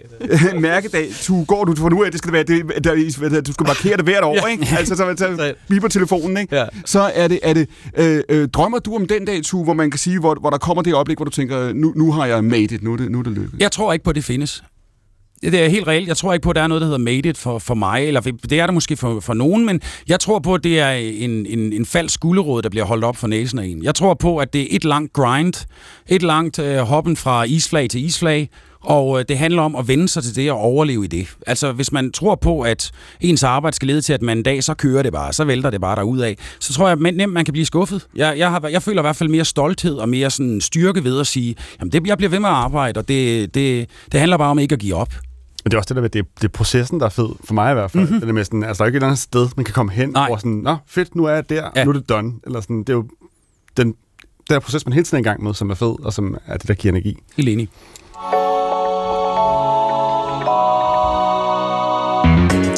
Tue Ersted Rasmussen er med i The Fast and the Furious. Det er filmen, der skulle redde biograferne i USA, og det er den gang med at gøre. Den ligger nummer et. I har også hørt Andreas Oddbjerg, som er sanger, sangskriver og popstjerne. I har hørt chefredaktør Lea Korsgaard, og jo altså filminstruktøren Jonas Poja Rasmussen. De fire gæster er mine gæster, også på den anden side af radioavisen. For dette er stafetten, programmet, hvor gæsterne giver tanker videre til hinanden. Men nu er klokken et, og der er radioavisen. Nu begynder team 2. Der er noget at leve op til. Jonas Bøger, er du klar? Jeg er klar. Andreas Højbjerg, er du beredt til det her? Jeg er født beredt. Lea Korsgaard, om et øjeblik, så handler det om dig. Ja, spændende. Tue, er du klar? Så klar. Vi er alle sammen klar. Det her, det er programmet, hvor gæsterne giver tanker videre til hinanden og til jer. Mit navn er Clemen Kærsgaard. Dette er P1, og overskriften er Stafet.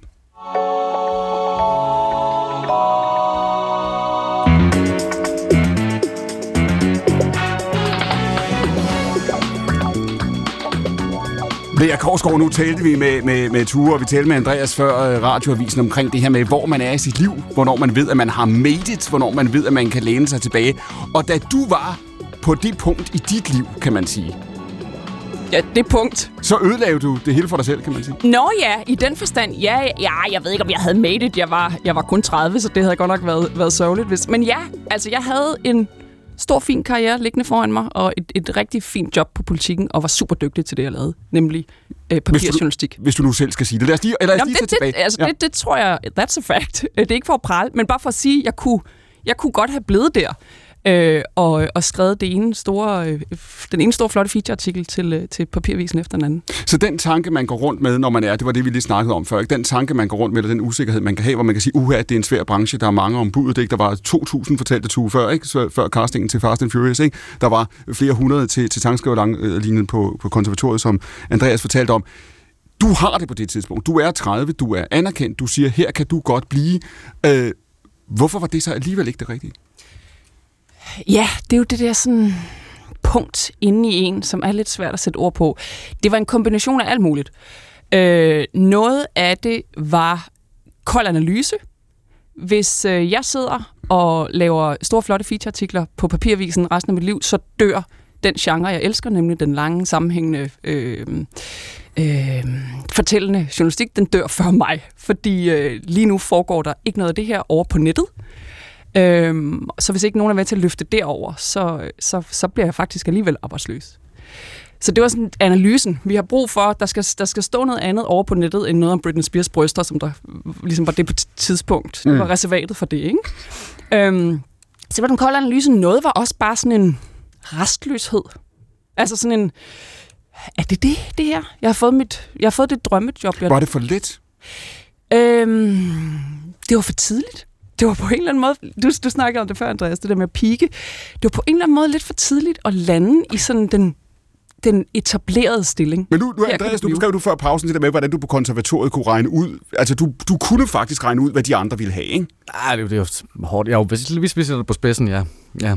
Og det var, det var, var det også det, du følte, Lea? Følte du, jeg er et sted, hvor der er nogle forventninger til mig, vi har knækket nogle koder, jeg kan se, hvad der forventes? Jeg, jeg kendte formlen, kan man ja. sige. Jeg kendte formlen, og, øhm, og kunne bare se, vi kan formlen her, Ja. os der sidder på Rådhuspladsen, Ja. og skriver avis, som øh, vi er gode til det, men vi har også gjort det lidt på samme måde i groft sagt de sidste 100 år.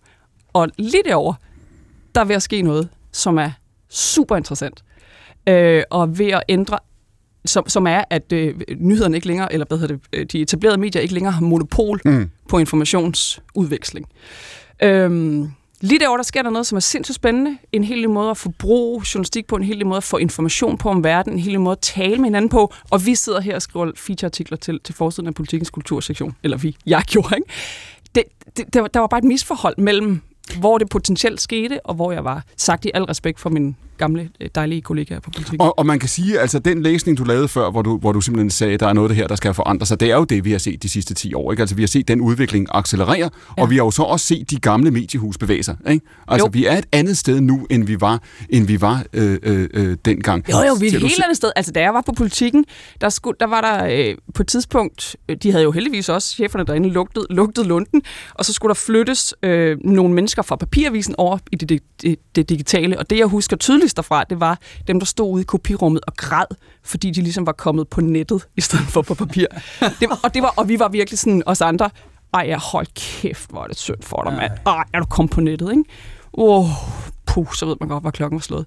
Og, og, og, og det sjove er, selvom jeg havde den følelse, fordi det, der var prestige i, det var, det var øh, de klassiske øh, genrer på det, på det klassiske papir. Beskriver du også en verden og en branche, det her skal du bare sige ja, fordi jeg ved svaret ja. Beskriver du også en verden og en, en branche, hvor man, hvad enten man står ved det eller ej, kigger sig selv over skulderen? Er sådan lidt, det var på en eller anden måde federe i gamle dage. Vi ville ønske, at det kunne blive, som det var. Når man ser på nettet, som du lige har beskrevet. Ja, når man ser på... net- Jo, jamen, og det sjove er, i, i de første par år af min karriere havde jeg det på samme måde, fordi øh, ligesom hele værdisystemet var bygget op omkring den gamle måde at gøre det på. Det var det, der var det, det rigtige og det fine.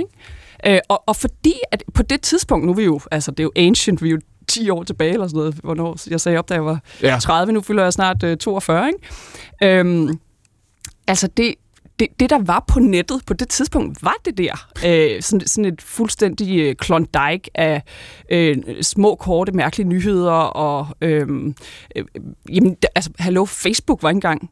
Jo, jo, Facebook var vel lige præcis stort set lavet, mm. da jeg sagde op. Ikke? Så, så, så det var bare sådan et, et mærkeligt landskab, som ikke, som ikke nogen endnu havde møbleret sådan for alvor med noget meningsfuldt. Du sagde før, du stillede selv op på den måde, du ligesom sagde, på den ene side har man det, som man med sådan et, et, lidt handelskårhøjskoleagtigt udtryk kalder den brændende platform. Ikke? Mhm. Mm-hmm. Altså, det sagde man jo også dengang. Det var ikke, fordi chefredaktørerne kunne godt se det her, det vi skal Ja. flytte os, ikke? Øh, Ja. dø, dø, eller flytte os. Ikke? Øh, så det, på den ene side er den brændende platform-diskussion, hvor du siger, enten bevæger vi os, eller også kommer det her til at, mm-hmm. Mhm. at æde sig op på vejen. Samtidig taler du også om dig selv og en form for, for restløshed. Ja. Hvilken forskel gør det for dig? I, I går ud, I skaber øh, Zetland. Zetland er først en form for forlag. I laver stadigvæk et hybridprodukt. Noget, nogen vil kalde dem korte bøger, de her fortællinger. Og så bliver det så lanceret, som det I siger, er en avis. Det bliver det, det site, I er nu, og det, det medie, I, I er nu. Mm. Hvilken forskel gør det for dig, Lea, at du har foden under eget bord? At hvis ikke regnskaberne stemmer, og hvis der er en regning, der bliver overset, så er det dig, øh, øh, der får røven på komedie. Hvilken forskel gør det for dig, at det er din butik? Eller også er Det gør en kæmpe forskel. Hvorfor? Øhm, det er sjovt, jeg havde egentlig ikke set mig selv som potentiel iværksætter for, for 15 år siden. Øhm, også fordi det, det blev man bare ikke i mediebranchen. Der blev man lønmodtager. Så, så jeg blev sådan lidt sådan, hård, snublet nærmest ind i den rolle, og nu kan jeg bare mærke, at det, det, det, det, jeg, det er det, jeg føler en stolthed over. Hvor det lykkedes at står odds at, at lave en, en, en sund og, og, og virkelig hurtigt, nu hurtigt voksende medieforretning. Altså, og, og det, at, det at få det til at lykkes. Og vide, hvis ikke jeg står op i dag Mm. og gør noget, mm. øh, får ting til at ske, trykker på en knap, øh, siger noget til nogle mennesker, så, så, øh, så, er det, så, så mangler der en energi. Nu hører man jo ofte, også i mediebranchen, men også i alle mulige andre brancher, at folk går ud, så søsætter de noget, så siger de, hey, vi skal se, hvordan det går, og så kan det jo gå galt, og så må vi samle os selv op. Ikke? Og så mm. de får det til at lyde som om, det gør ikke noget, hvis det går galt. Det må godt blive en fiasko. Er det rigtigt? Nej, nej, det er så skamfuldt, hvis ikke det lykkes. Og det er jo den skam, altså det er jo, det er jo på den ene side øh, øh, følelsen af mening, og jeg vil gøre en forskel, der driver en, men så er det jo også følelsen af skam. Altså, kæft hvor ville det være pinligt, hvis ikke det blev sådan noget, ikke? Andreas, du markerer? Jamen, jamen, det var fordi, jeg kom til at tænke på, øh, om man føler en eller anden form for... Altså bare i de her tider hvor med, med konspirationsteorier over det hele, og, og, og et internet, der på en eller anden måde fl- flyder over med fake news, og sådan mm. den tidsalder, vi er i nu. Om, man, om der ikke er et paradoks, eller om der er en, en, en eller anden form for... Øh, altså med, med den form for journalistik, at man nu, nu snakker vi om modtager før, og det der med at ramme en modtager, det rigtige mennesker og, og sådan nogle ting, hvor, hvor jeg tænker, hvor er, altså er det ikke en ting, man hele tiden prøver at balancere, at der er nogen, som man gerne vil henvende sig til, som, som måske på papiret, altså de mennesker, der vi har bedst af at blive oplyst, mm. er også de mennesker, der er sværest at få fat i på en eller anden måde. Altså jeg tænker, om der ikke er et par, hvor- hvornår stopper man med at, med at regulere efter at få folk ind, mm. i forhold til at, på en eller anden måde at have et, et mere sådan anarkistisk, øh, det er sådan her, det er, så må du hoppe ind i og være med på lejen, eller, eller lade være. Mm. På en eller anden måde. Mm. Jo, jo, det, det er jo... Og så føler man et moralsk ansvar også. Det er jo helt... 100 Ja. det er helt det, det, det der, det du beskriver der, Ja. det er det øh, grundlag, der ligger nede under Zetland. Det er derfor, vi lavede Zetland. Det er fordi, hvis ikke nogen i det digitale univers laver øh, øh, øh, nuanceret, ordentlig journalistik, der viser sammenhængen og øh, prøver at forklare verden i det der myriade af, af information, der er derude, så, så er folk overladt til øh, sølvpapirshatte og, og hapsi-flapsi Ja. ja. journalistik, ikke? groft sagt. Ja. Så det der, det, det er jo det, der er det meningsgivende. Og du, du er inde på noget super væsentligt der, som netop er, hvordan laver man så journalistik, som ikke bare henvender sig til de allerede overbeviste? Ja. Altså til, til den lille klub af, af folk, der sidder og... Mm, Jamen, det er det, jeg mener. Mm, lang journalistik. Åh, klog journalistik, ikke? Ja. Og det, det synes jeg er den sindssygt spændende øvelse. Hvordan, hvordan kan du... Men jeg mener også bare, nogle gange er det lidt en falsk præmis at tro, at øh, du, du kan sagtens være... Øh, ja, lad mig starte et andet sted. Jeg mødte i sidste, nej, for et par uger siden var jeg til øh, Nyborgerliges, Ny Borgerliges, et Ny Borgerliges grundlovsmøde, fordi øh, jeg skulle skrive større portræt af Pernille Vermund. Og der, så kom der en, øh, en gut hen til mig, en fyr på 25, som var medlem af partiet, øh, og prikkede mig på på skulderen og sagde, hey, det er da dig fra Zetland. Øh, jeg er glad medlem, ikke? Og, øh, og han var lastbilmekaniker og elskede bare det, vi lavede. Og, øh, og jeg tænkte, dem, der tror, at det, vi laver, det er til sådan en indspist akademiker-elite i København, de tager så meget fejl. Ja. Selvfølgelig er der også en lastbilmekaniker i Frederikshavn, der, der kan lide uh, nuanceret journalistik. Obviously, for Ja, ja, at sige. ja. Ikke? Men det er en Øhm, balance. Jeg tænker, det er en balance, fordi det er helt som jeg sagde med sangen. Hvis du, hvis du bliver for banal, så er for ligeglad. Det kunne jeg have sagt på min egen måde. Hvis man bliver for øh, elitær, så hopper folk også af. Så det der med at finde tonen Det- i det kommunikation, der ligger et sted med. Og det er det, jeg synes, der er super spændende. Det er også det, vi talte om tidligere, ikke? at den der frigørelse i, lad være med at skrive til din egen peers. Lad være med at skrive til din egen klub. Lad være med at... Altså, det, det er det at henvende sig til mennesker på kryds og tværs af aldre, på kryds og tværs af geografi, på kryds og tværs af erfaringsbaggrund. Det er det, der er det meningsfulde. Du sagde før lige, Korsgaard, i den første time, der sagde du, at det der, fordi Andreas fortalte om, hvordan han havde arbejdet, så sagde du, at i starten forestillede du dig, at du skrev til dine kolleger. Ja, det, da jeg var på politikken, der var, Ja. det, der var det det, vi gjorde. Jeg kan simpelthen ikke huske, det kan, det, forhåbentlig er det anderledes nu, jeg kan simpelthen ikke huske, at vi på noget tidspunkt talte om læserne. De var sådan en, en, en i hvert fald i mit naive hoved, sådan grød af mennesker, som nogle gange henvendte sig med en lidt irriterende mail om, at man havde lavet en kommafejl. Men hvis man skal, altså... Ud, hvis man skal udfordre, hvis man skal udfordre, altså det du gør, og nu er Zetland jo, jo et af en række medier, der gør det her. Vi ser altså ikke altså parallelle udviklinger andre steder i verden også, ja. Ikke? hvor man har medier, som er, skal vi sige, journalistisk ambitiøse, som siger, at vi skal gøre det på en anden måde, vi skal gå til det på en anden måde, givet vide, om det går, og det man har kunne konstatere over de sidste 5-10 år, ja, det begynder at gå. Ikke? Mm. Det begynder, det går godt for jer, og man kan sige, der er nogen, der til synligheden er i stand til at vende øh, øh, den udvikling, som du beskrev før, hvor, hvor man ikke kan tjene en krone på dig, hvor man ikke kan finde et publikum. Mm. Man kan jo stadigvæk sige, det er små medier. Det er små medier, al jeres succes til trods, mm. i, øh, i en befolkning, som er meget større. Så kan det godt være, at I når bredere ud, end I havde frygtet, men I når ikke så bredt ud, som I havde håbet. Men sådan ser jeg det ikke. Vi er bare et stort medie, der ikke er blevet øh, lige så stort, som vi drømmer om endnu. Og det er sandheden her. I vil gerne... I vil, vores, altså, ja, Jeg vil have, jeg vil have 100.000 øh, danskere til at betale for vores indhold, og være med til at sprede det til dem, der ikke betaler. siger du med korslagte arme. Fuldstændig. Og en, ja, Og- ja, ja, en, ja. Altså, og, og jeg kan ikke se nogen grund til, at det ikke skulle lykkes. Øh, nu har vi 25.000, der betaler for os, og Men- vi, vi, vi, er ligesom, vi er ikke længere øh, øh, sådan et, et, et stenet øh, nicheforetagende, der bor i en baggård. Men- altså, vi, vi, vi, vi skal sgu Men nok selv hvis, jeg udfordrer lige igen, ikke? fordi selv hvis du får 100.000 eller 200.000, mm-hmm. så, kan man, så kan man jo sige, at vi ser en, en udvikling i de her år. Vi har set det, når vi har kigget verden rundt. Hold kæft, de sidste år her har været tumultariske. Ikke? Ja. Vi har set altså etablerede partier og politikere på begge fløje øh, miste magten. De havde aldrig troet, det ville ske. Vi har set deres analyser styrtet i grus, deres forudsigelser er styrtet i grus. Øh, vi har set nye spillere igen på begge fløje øh, komme ind. Nogle er allerede brændt op øh, på vejen, øh, og, og andre står der nu. Jeg skal hilse og sige, at der er, er, er, er meget tumult. Ja. Frygter du aldrig, at det, du skaber her, al den energi, Mm-hmm. Alle de timer, I bruger til at få det til at fungere, og få kaffemaskinen til at køre, og få, få du ved, altså alle regningerne betalt og alt det der, mm-hmm. at de i virkeligheden føles rigtigt i situationen, men når man ser det i et større perspektiv, så vil du have gjort demokratiet eller publicismen, eller hvad det er, du ønsker at, at, at gøre en tjeneste. Det vil du have hjulpet mere, hvis du var blevet på politikken, eller havde været et andet sted med mere firepower. Nej, det er lige modsat. Hvorfor? Fordi at det, vi gør på Zetland, det er, øh, det er at være nysgerrig. Sygt nysgerrig. Det, det er det, som driver al vores journalistik. Det er at forstå, okay, hvordan tænker du? Hvordan hænger det her sammen? Du derovre, det er ikke sikkert, jeg er enig med dig, men jeg vil forstå dit verdenssyn. Det er det, der ligger ned. Det er drivkraften. Det er ikke at øh, skabe falske konflikter, eller lede efter sensationer, hvor der måske egentlig ikke rigtig er. Alt det, som polariserer lige nu i vores samfund, det er at forstå, hvad det er, der driver samfundet, og hvordan, hvad, hvad det er, der udgør øh, de, de, de erfaringer, som, som vi til sammen øh, får, så vi kan øh, danne os vores holdning om, hvor fanden vi skal hen med det her samfund. Tu? Ja, men jeg, det, jeg vil også bare... Øh, nu er jeg jo ikke ekspert på området, ligesom du er, men når jeg har læst historier, som har ramt mig hårdest de sidste par år, så har det også været fra medier, som har været Bellingcat, et lille bitte russisk ja. medie, som bliver drevet to, eller The Intercept, et lille bitte medie, som bliver drevet fire mand, som afdækker nogle af de største, hvad skal man sige, øh, katastrofer, der, eller nogle af de største historier, der har været afdækket de sidste år. Det er blevet afdækket af fire mand. Og det er også derfor, jeg, jeg kan jo ikke andet end at tage hatten af og have dyb respekt for den måde, I driver journalistik på, fordi jeg tror, at der er meget større sandsynlighed for, at det er sådan en som læger, der kommer til at afdække den næste store historie, end at det er en af de klassiske aviser, men mindre de sådan, ligesom det har været med skattesagerne, får dokumenterne bare skal afdække dem. Men så har vi også, altså der, jeg skal lige sige, der sker altså også fede, sindssygt fede øh, undersøgende ting, øh, for eksempel sådan nogle steder som, som Berlingske Tidene, og det sted, hvor vi står nu, Danmarks Radio. Men, men jeg, grund til, at jeg siger så kategorisk nej, øh, Clemen, til de spørgsmål, det er også fordi, vi, har, vi, har, vi laver noget journalistik og laver noget teknologi, der gør, at unge mennesker mm. gider bruge kvalitetsjournalistik. 30 procent af vores betalende medlemmer, de er under 30 år.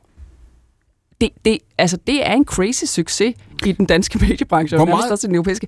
Og, og, og jeg har fået lyst til at sige, selvfølgelig gider de betale for kvalitetsjournalistik. Der, der var sådan en dogme engang om, at det gad de ikke. Men selvfølgelig Tune, det, du de, siger, de skulle også være klog. Nu siger du før, du læser de her medier, der er drevet eller to eller, eller fire mennesker. Det vil sige, når du går ind her, så har du et klart billede af, hvem står bag det her, hvor mange er de, hvad er det for en mission, som de er på. Hvorfor spiller det nogen rolle for dig, om det har kostet øh, øh, 10 millioner kroner eller, eller 1000 kroner at lave det stykke journalistik? Jamen, det, gør, gør, det spiller ikke nogen rolle, hvad det har kostet at lave journalistikken. Det spiller kun noget, hvad, hvad for en umf den har, hvad for en impact den har. Og det, jeg oplever bare, at flere historier kommer fra bitte små opsøgende medier rundt omkring, som ligesom redefinerer, ligesom Lea har gjort, hvad man kan lave opsøgende og af impact, impactful, hvad hedder det på dansk, altså indflydelses, ja. journalistik online, der har en indflydelse.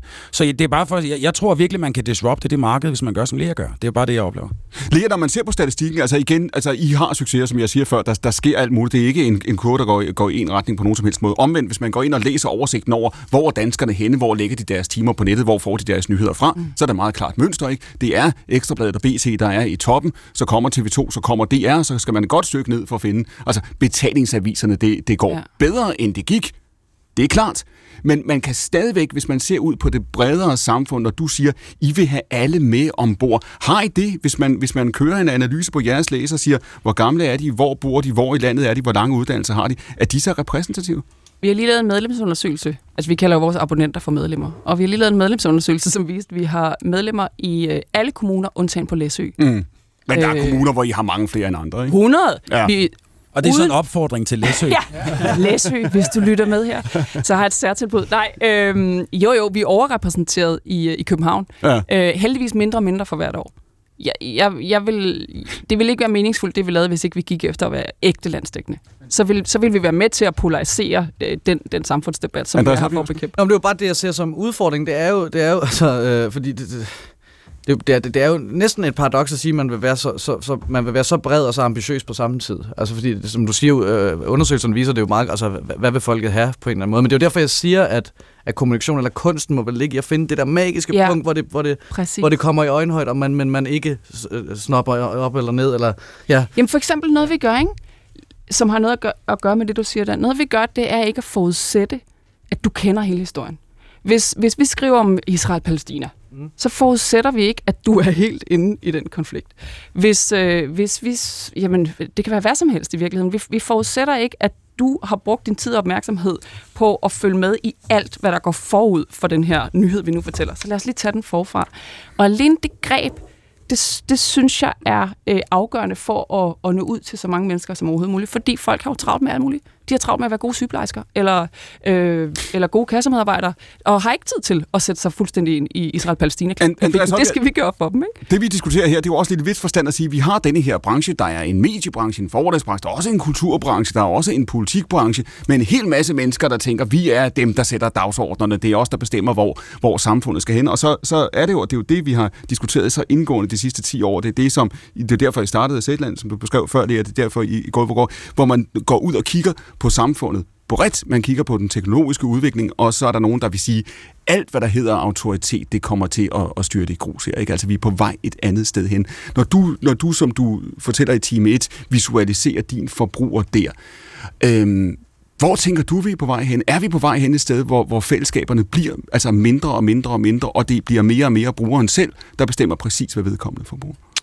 Oh, ja, skal ønske, at jeg havde et, havde et godt svar på det. Jeg, jeg, jeg ser i hvert fald bare... Øh jeg ser i hvert fald bare nogle sociale medier, der, der, der, der har nogle algoritmer, som, som, som er mere polariserende end nogensinde før. Ikke? Og, og, og det, det, det i sig selv, det er jo det, man ser, når man så ser Altså, vi bliver jo, de, de, er jo kodet sådan, vi kun bliver præsenteret for folk, der er enige med os, og jeg, og jeg synes i virkeligheden, det, det er der problemet ligger. Altså, det, det, det er jeg bekymret for. Mm. Altså, det, det er jeg bekymret for i forhold til, i forhold til også folks øh, sådan vidensbegær og sådan noget, at, at, at, at, man ender, at, at, at på den måde, man ender med at sidde og være enig. Men jeg kan bare godt sige, at grunden til, at jeg synes, det er interessant, det er, det er jo fordi, at jeg synes, at det er jo det, er jo, det, er jo det, det fornemmeste ved formidling, det er virkelig at ramme, altså, hvor, men hvor jeg, jeg kan også være sindssygt bekymret, altså jeg kan også være sindssygt bekymret for, om folk overhovedet for, for, for øh, Ja, altså... Øh, om, ja. Men, og der er, jo to, der er jo to udlægninger her, Andreas. Ikke? Fordi på den ene side kan man sige, at den teknologiske revolution, som har kørt nu i 25 år, den er ikke ny længere. Den har været her rigtig længe. Ikke? Selvom mm. vi, vi mange Mhm, af os ja. på det som noget, der er nyt. Det, det er, altså, vi, vi, er- vi er, den har været der i 25 år. På den ene side kan man sige,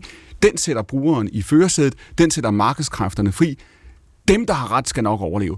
Det, der er godt, skal nok overleve. Om det gælder nyheder, om det gælder øh, sandheder, om det gælder kultur, så skal det, der er rigtigt og godt og sandt nok, nok overleve. Tror du på det? Nej, det tror jeg ikke på. Hvorfor ikke? Jamen, jeg, jeg, jeg, jeg, jeg, jeg tror bare, ja, men det er jo også det, jeg tror også, at, at, at det, det, der, der er også en folkestemning af at være af at være trætte af, af, at, øh, af så mange forskellige udlægninger. Jeg tror også, på, en, eller anden- på et eller andet tidspunkt kan man også møde så mange mediers øh, udlægninger af den samme sag, at man til sidst på en eller anden måde ikke stoler på nogen. -agtigt. Og jeg, jeg kan godt være bange for, at det er den effekt, det kan med at have. At, at, at, at, ja.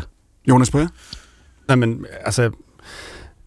Jeg blev i hvert fald personligt sådan træt af det der med, at folk skal have ret, eller sådan noget. Altså, Ja. det, det er jo det, der er vigtigt, og, men det I gør på Zetland, det er med at være nysgerrig og være åben og prøve at binde ting sammen, ligesom vi snakker om tidligere med kulturen, at, at finkulturen og popkulturen er afhængige af hinanden, og det er det samme også i samfundet jo, at vi er afhængige af hinanden, og man er, øh, bor på et landbrug på landet, øh, eller man bor i en storby og er øh, intellektuel.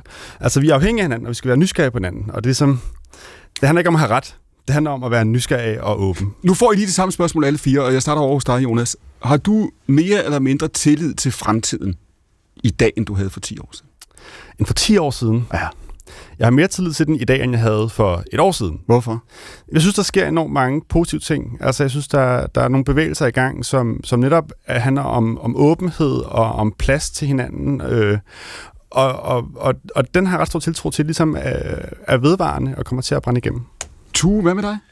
Ja, jeg tror, vi nærmer os et sted, hvor der bliver mere og mere åbenhed. Det bliver, bliver sværere og sværere at holde hemmeligheder skjult, øh, som leder til, måske til en tilstand, hvor vi føler, at der hele tiden kommer eksplosioner og nye afdækninger. Men jeg tror, det er, fordi det er sværere og sværere at holde hemmeligheder. Til gengæld, så tror jeg, at øh, nogle firmaer ligesom Cambridge Analytica, hvis man har fulgt den sag omkring, hvad man kan bruge mm. store mest mængder data til, hvordan man kan manipulere store dele af befolkningen ved at have meget data om dem. Jeg tror, at der skal folk til som Zetland eller andre, som giver øh, øh, en, en anden mediedækning. Det kan ligesom være en, øh, en vaccine imod den her manipulation. Så du siger i virkeligheden, det vi ser som et frit marked, eller det vi ser som et åbent rum, det vi ser som det net, hvor alle kan tage ordet, og så vil der blive lyttet til dem, Ja. der siger du, det er ikke, det er ikke tilfældet. Absolut ikke. Det er manipuleret det hele, og der er jo nogen, som er bedre end andre til at styre den manipulation. Hvad- Når jeg sidder derhjemme så, som enkelt person, så kan jeg måske vide, jamen det her ord, det lyder godt, og det her er for at prøve at slå igennem mm. det her glastag. Men hvis jeg sidder med et firma, som har analyser af millioner af mennesker, hvordan de reagerer på det her ord frem for det her ord, så kan jeg jo få en, en robot til at sige præcis, hvad jeg skal skrive, for det rammer mange mennesker. Så det er en illusion. Altså tanken om, at vi er, er, er, har overblik, tanken om, at vi kan tilgå forskellige øh, informationer og fakta, vi sige, altså, øh, og, og vide, hvad vi vælger mellem, det er en illusion. Altså, der er, der er fakta. Det er der ingen tvivl om. Der er ting, der er sande, og der er ting, der ikke er sande. Men det er meget svært at afdække for de fleste mennesker, hvad der er sandt og hvad der ikke er sandt. Andreas Højbjerg, har du mere tillid til fremtiden, end du havde for 10 år siden? Nej, altså, Jeg tror bare generelt, jeg, jeg, bekø- jeg tænker meget mere på fremtiden nu, end jeg gjorde for 10 år siden, så på den måde er jeg mere bekymret. Men det tror jeg også, fordi for 10 år siden var jeg bare, var jeg bare fuld og ligeglad med alting, tror jeg. Altså, så, så, så, For 10 år siden var du bare fuld og ligeglad. Nej, men jeg var i hvert fald fuld og ligeglad med alt andet, end at lave musik. Altså, Så lad os lige holde- Ja. Lad os Nej, lige men, prøve- men, lad os men lige må jeg sige noget til det det, der? Fordi, Andreas, det er derfor, jeg, jeg elsker din sang om, at i morgen er der også en dag. Det er fordi, jeg synes, den, den, for mig, den, den seriøst, den inkarnerer mit livssyn, øh, som jeg lige har lyst til at lægge på banen her, eller på bordet her. Nemlig sådan en grundtro på, at selvfølgelig er vi som menneskehed udsat for alt muligt lort, og vi vi driver os selv ikke mindst ud i alt muligt lort. Men vi har også en drift efter, øh, og, øh, og en tro på, tror jeg, hvis vi bare vil holde fast i den, at i morgen, der kommer også en dag, Men det er, også det, det igen. er jo også det, Lea Korsgaard, hvis vi skal lægge kortene på bordet, det er jo også det, der er din største svaghed, ikke? Det er jo den der altså, irriterende, Mm. nævnyttige optimisme, som du altid... Jo, jo, jo, jo, men jeg kan godt... Nej, og jo, ikke? Prøv at høre. Øh, Bare jo. Ja, nej, nej, nej, for jeg, vil lige, jeg Bare skal lige vent. prøve at se, om jeg kan øh, komme i tanker om verdens fedeste citat, der, der, gør, der siger øh, til dig, at du ikke har ret, Clement. Ja, det som kan du ikke. Så det er desværre ikke mig, der formulerer det. Ikke? Det lyder sådan her. Øhm, håb uden kritisk sans, det er naivitet. Mm. Kritisk sans uden håb, det er kynisme. Og jeg vil jo gerne lande det der fine sted mellem håb og kritisk sans. Jeg gider ikke være en jubelidiot, der bare drøner rundt og siger, mm, alt skal nok gå og sådan noget. Men jeg gider fandme heller ikke være en kyniker. Jeg gider ikke sidde op på den der tilskuerrække øh, og kigge ned på mennesker, der forsøger at, at finde løsninger i den her verden, og så bare sige, det er til grin. Det kommer alligevel ikke til at virke.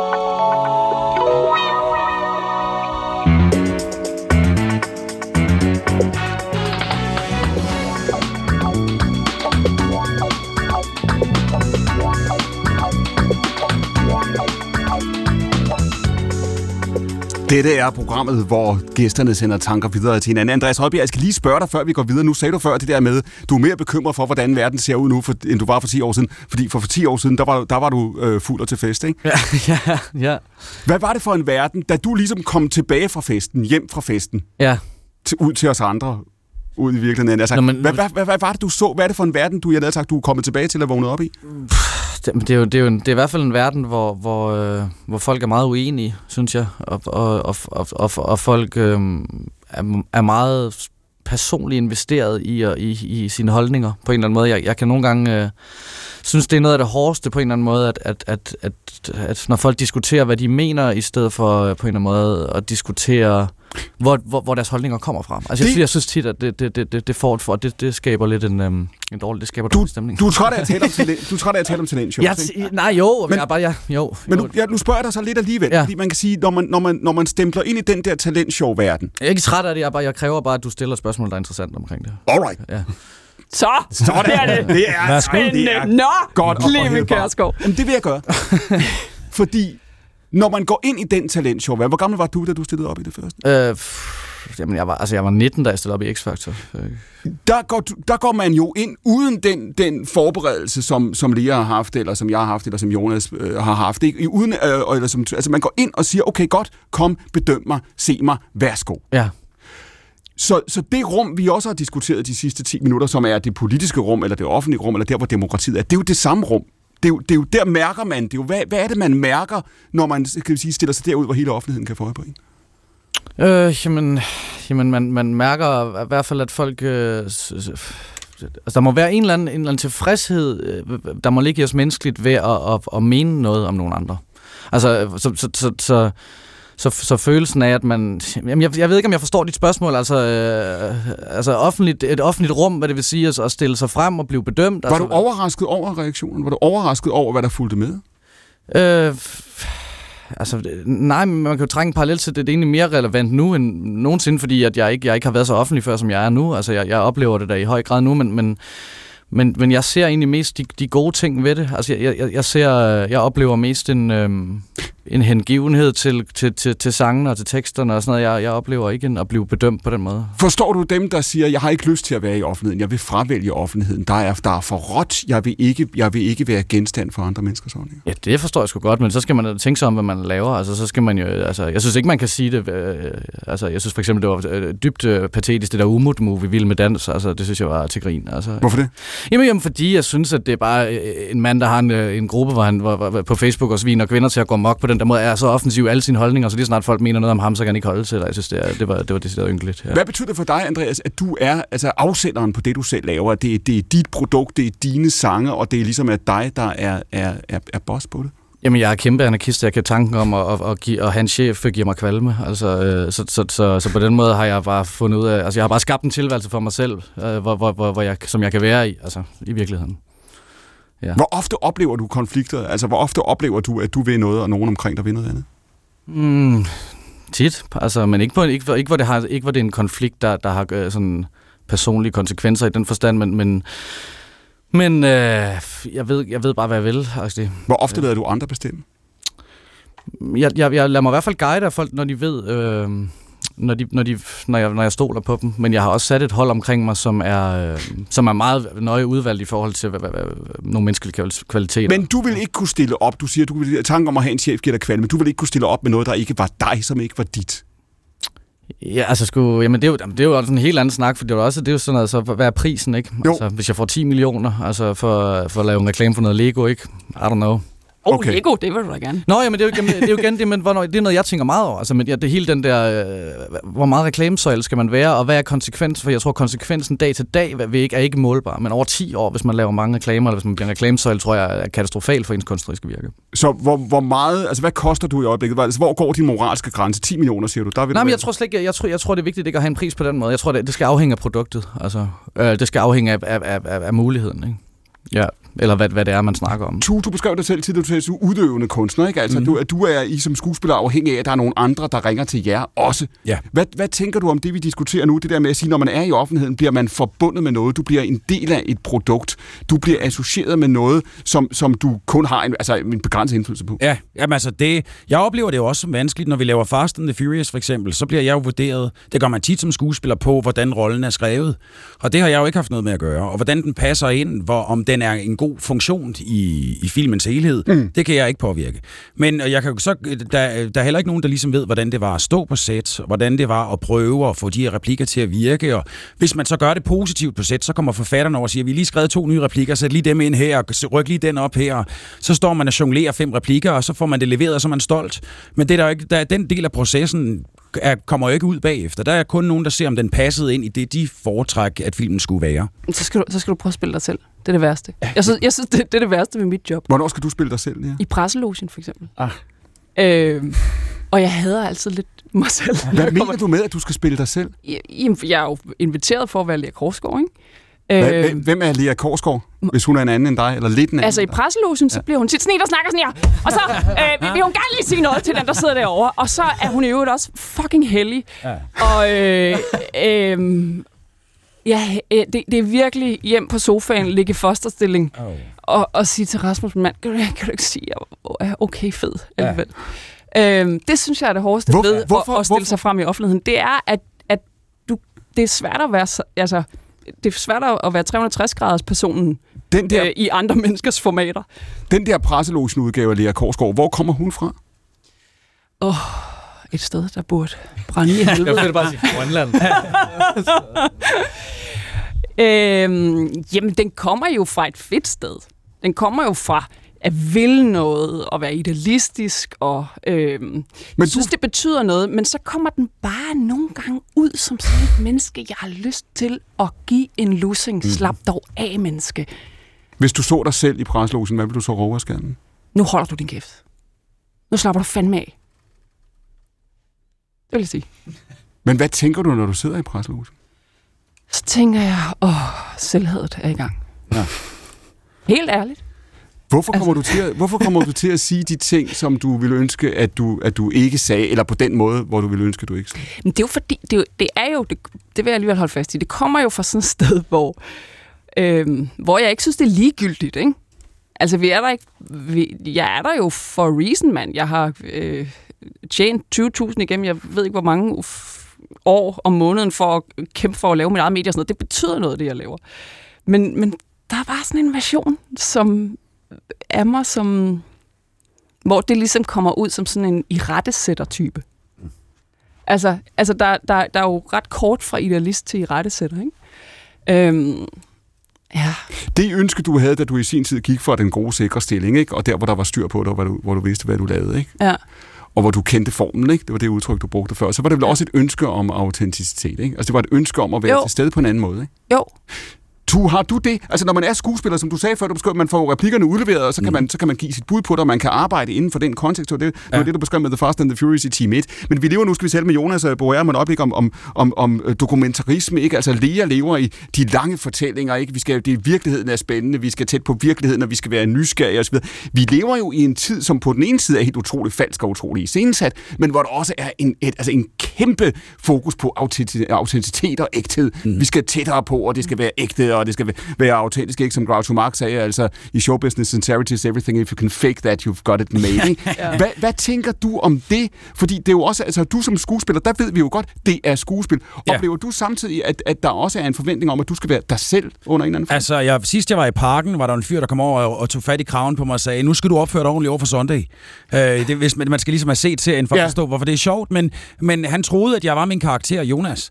Så jeg, jeg oplever tit det der med, at det bliver overført til mig, hvad det er, jeg spiller. Øh, og, og for at svare på de spørgsmål, for at jeg kan holde min ballast, for at jeg kan håndtere det, at jeg er udøvende kunstner, og det ikke er mig, jamen så skal jeg have nogle interesser, som jeg kan dyrke, som handler om øh, fysik, eller om øh, ny teknologi, mm. eller hvad jeg nu synes er spændende, som jeg kan læse om og gå op i, og drømme om, at det var der, min karriere lå. Fordi det gør, at jeg har en ballast til så at gå ud og håndtere det her, jeg skal håndtere som Men det er, jo, det er jo en interessant diskussion, fordi vi har det lidt i forhold til journalister også. Ikke? Og spørgsmålet om, findes der neutrale journalister, mm. findes der journalister, som bare er håndværkere, lige det samme tur også i forhold til skuespillere. Altså, kan man være skuespiller og sige, at hey, jeg, jeg øh, gestalter den øh, figur, der står, på, der står på arket. Det er ikke mig, det er noget andet. Jeg er en håndværker her. Eller, eller er det umuligt, at vi kommet derind, hvor der ikke er noget neutralt rum, og hvor man ligesom på en eller anden måde skal, skal skulle lidt på banen med? Altså, jeg tror, jeg tror, at svaret vil være, at vi er derhenne i sådan, en, i sådan et sted, hvor man altid har sig selv med ind i det. Men for mig, jeg elsker håndværket. Jeg, jeg, jeg elsker det at være håndværksskuespiller. Så for at jeg skal bevare min lyst til at være det, så er jeg nødt til at sige, at jeg er en håndværker, der går ind og løser mit håndværk. Det er ikke Tue, I ser på.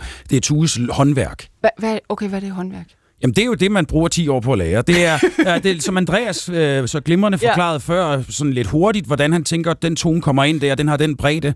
Så er der jo et lige så komplekst håndværk nedenunder det at lave Ja. skuespil. Det er svært lige at gennemgå på 5 sekunder her, men nu skal vi til at høre på Jonas, der er også et håndværk Ja. bag det, han laver. Om det er ikke, fordi jeg ikke tror, der er det. Det er bare spændende. Hvad, ja. Hvad er det, ikke? Jamen det, Altså- ved du hvad, vi, det kan være næsten, vi kan komme tilbage til at give, til, øh, give en time til øh, søde Lea, så kan hun lære at blive skuespiller. Men er du, er du nødt til, Tur, er, er du nødt til at er man nødt til at tænke konteksten med, eller er det, er, fordi vi lever i en tid, hvor vi tænker rigtig meget kontekst og rigtig meget konsekvenser, ikke? Altså, hvor vi, hold, vi gør også hinanden meget ansvarlige for de ting, vi gør, ikke? Øh, Det, det, altså, jeg, jeg prøver at holde mig ud af det, fordi jeg oplever den anden vej. Når jeg snakker med Lars, har jeg oplevet Mi- Mikkelsen. Ja. ja. så, jeg- vi kan tit diskutere de her ting, fordi det er tit ting, vi begge to bliver, bliver frustreret over.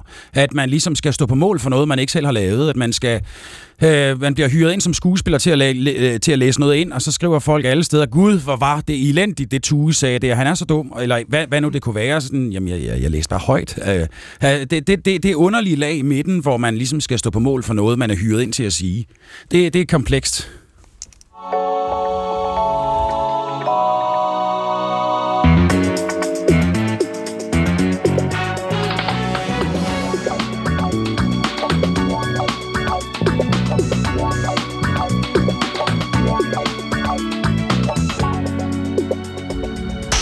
Altså, hvad er det tidligste, du sådan kan huske? Uh, vi er i Afghanistan, i Kabul. Min våben er mit hår, så ingen andre kan gøre det ligesom hende. Der er nogle ting, som jeg har svært ved at ligesom snakke om. Amin! Har du nogensinde fortalt din livshistorie før? Nej. Jonas, hvem er det, vi hører her? Jamen, det er Amin. Og hvem er Amin? Amin er en øh, fyr fra Afghanistan, som ankom til min lille danske hjemby, da jeg var 15 år gammel, og han var 16, og han kom alene og boede hos en, øh, en plejefamilie i byen. Hvad er, det, hvad er det for en by? Beskriv lige din hjemby, før vi hører med min. Det er en lille bitte sådan landsby i Odshavet i Vestjylland. Hvor man laver hvad? Jamen, Når man er øhm, dig på det tidspunkt. Du gammel, hvor gammel er du? 15? Jeg er 15, Ja. jeg går i folkeskole. Ja. Ja. Man spiller fodbold? Man spiller rigtig meget fodbold, ja. Øh, spiller fodbold, og så er der sådan en, øh, sådan en sodavandsautomat, hvor man kan øh, trække en, øh, en Faxe Kondi for en femmer. Øh, og, og så kan man gå ned til gadekæret og smide ting i, øh, i vandet og øh, cykle rundt. Og ind i den verden, der kommer Amin. I mødes ved busstop i stedet? Ja, første gang jeg ser ham, der ser jeg ham i toget, og ligesom bliver opmærksom på, der er sådan en lille lokalbane, der bliver opmærksom på, at han står af på samme stop. Øh, og der var ikke særlig mange jævnaldrende drenge, så det med, at der lige pludselig er en ny jævnaldrende dreng, var bare, øh, var en, bare en stor ting. Det er en begivenhed. Det var en begivenhed for mig i hvert fald. Og hvor hurtigt fornemmer du, at han har en, en, en, en historie, han har en anden baggrund? Jeg, jeg vidste det jo godt. Altså, han kom fra Afghanistan og har snakket dårligt dansk til at starte med. Øhm, men jeg var, jeg var 15 år gammel. Altså, jeg tænkte ikke så langt. Altså, for først og fremmest, så på det tidspunkt, så tænkte jeg mest bare på, at der var kommet en ny, øh, en ny legekammerat. øh, og så, når jeg spurgte ind til nogle gange, så spurgte jeg ind til, hvor, hvordan han var kommet til Danmark. Og så var han bare sådan, det havde han ikke lyst til at snakke om. Og så en dag, da du spørger, om han vil fortælle sin historie, vi hørte det før, så svarer han pludselig. Og, og, og han, jeg har spurgt ham tidligere, hvor han har sagt, øh, at øh, han ikke var klar til at fortælle sin historie, men at han vidste, at det skulle han gøre på et tidspunkt. Og når han ville gøre det, så ville han gøre det til mig. Øh, og så fik jeg så ideen til at lave den her animerede dokumentarfilm og spurgte ham, om han ville fortælle den. Så, så, og samtalen mellem dig og ham, det er din stemme, vi hører, det er hans stemme, vi hører, og så, så kan man sige, så fortæller I den historie med animationssekvenser. Ja, præcis. Hvorfor animation? Jamen først og fremmest, fordi at det meste af historien foregår i fortiden. Så det her med, hvordan får man ligesom gjort Afghanistan i 80'erne levende, og hans minder levende, og øh, Rusland i 90'erne. Øh, men i høj grad også, fordi det er en film, der handler om, om minder og traumer, og med øh, animationen var der bare en, en helt anden mulighed for at være mere ekspressiv. Altså gå mere ind i sådan følelsen af, øh, når han er bange, eller når han er vred, så kan man ligesom være mere ekspressiv end, øh, end realistisk, som på en eller anden måde virker mere ægte. Hvad har i den proces, når man arbejder med materialet så længe, som du gør på den her måde, hvad har overrasket dig mest, eller hvor, er- hvor er du selv blevet altså, overrasket over fortællingen, eller den har grebet dig på en måde, du ikke havde forventet? Jamen, øhm, i høj grad det her med, at han, at han øh, stadig var bare på flugt, at han ligesom ikke havde fundet et sted, hvor han, hvor han kunne finde ro. Altså han ikke fundet det her hjem, hvor han følte, at han, han, han kunne være den, han var med alt, hvad det indebar. Øhm, og det opdagede jeg ligesom i processen med at lave film. Så det var, ikke, det var i virkeligheden ikke kun fortid? Nej, det var i høj grad også øh, nutid.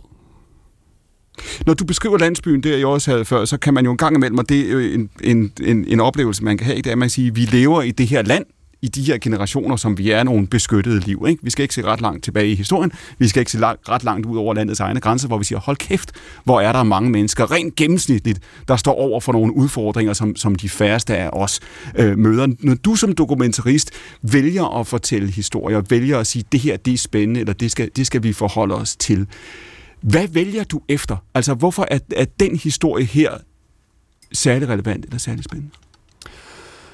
Øhm, nej, men jeg, jeg er jo meget interesseret i de her sådan eksistentielle historier. De, Ja. her, de her mennesker, som, som, som leder efter et sted og kunne, og kunne være til, og, og som står over for nogle problematikker, og så har måske har gjort noget, eller været ude for noget, som, som præger dem, og som de ligesom skal komme over. Det synes jeg er meget, meget spændende. Og det er jo også en historie om, hvordan han altså, på, et, på et meget tidligt tidspunkt i sit liv bliver stillet over for nogle valg og nogle, og nogle, og nogle påvirkninger, og, og skal vi sige, bliver bevidstgjort, altså når man sammenligner med dig på, på fodboldbanen, man bliver bevidst om, hvad tilværelsen er på en anden måde.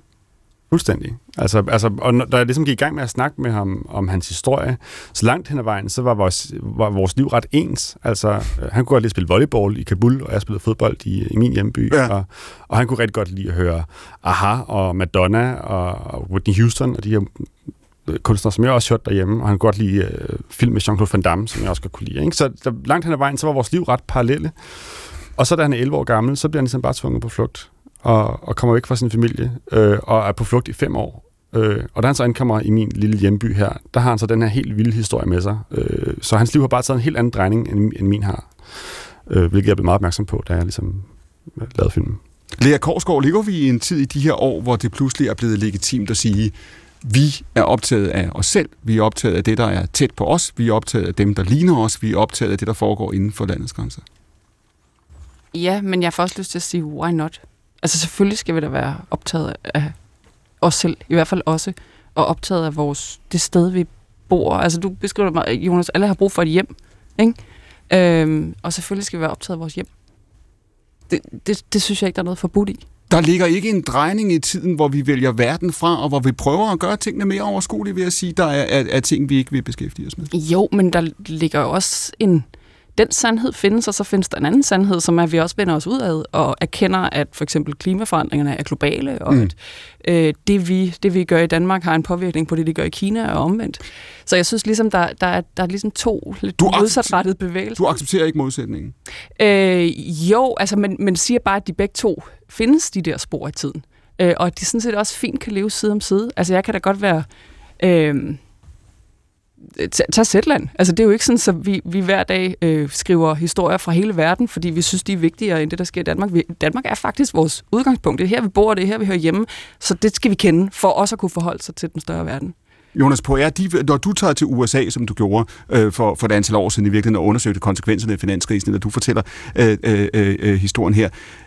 Hvad, hvorfor vælger du de historier? Hvorfor fortæller du ikke historier som Danmark? Men altså, flugt er jo en historie for Danmark. Altså, altså det, den her flugthistorie er, ja, det er en historie om en, der flygter fra Afghanistan til, til, øh, til Danmark, men det er også en historie om en fyr, som ikke kan forene sig med sin fortid, øh, og det er også en historie om en fyr, som skal forene sig med sin seksualitet, altså han, han er homoseksuel.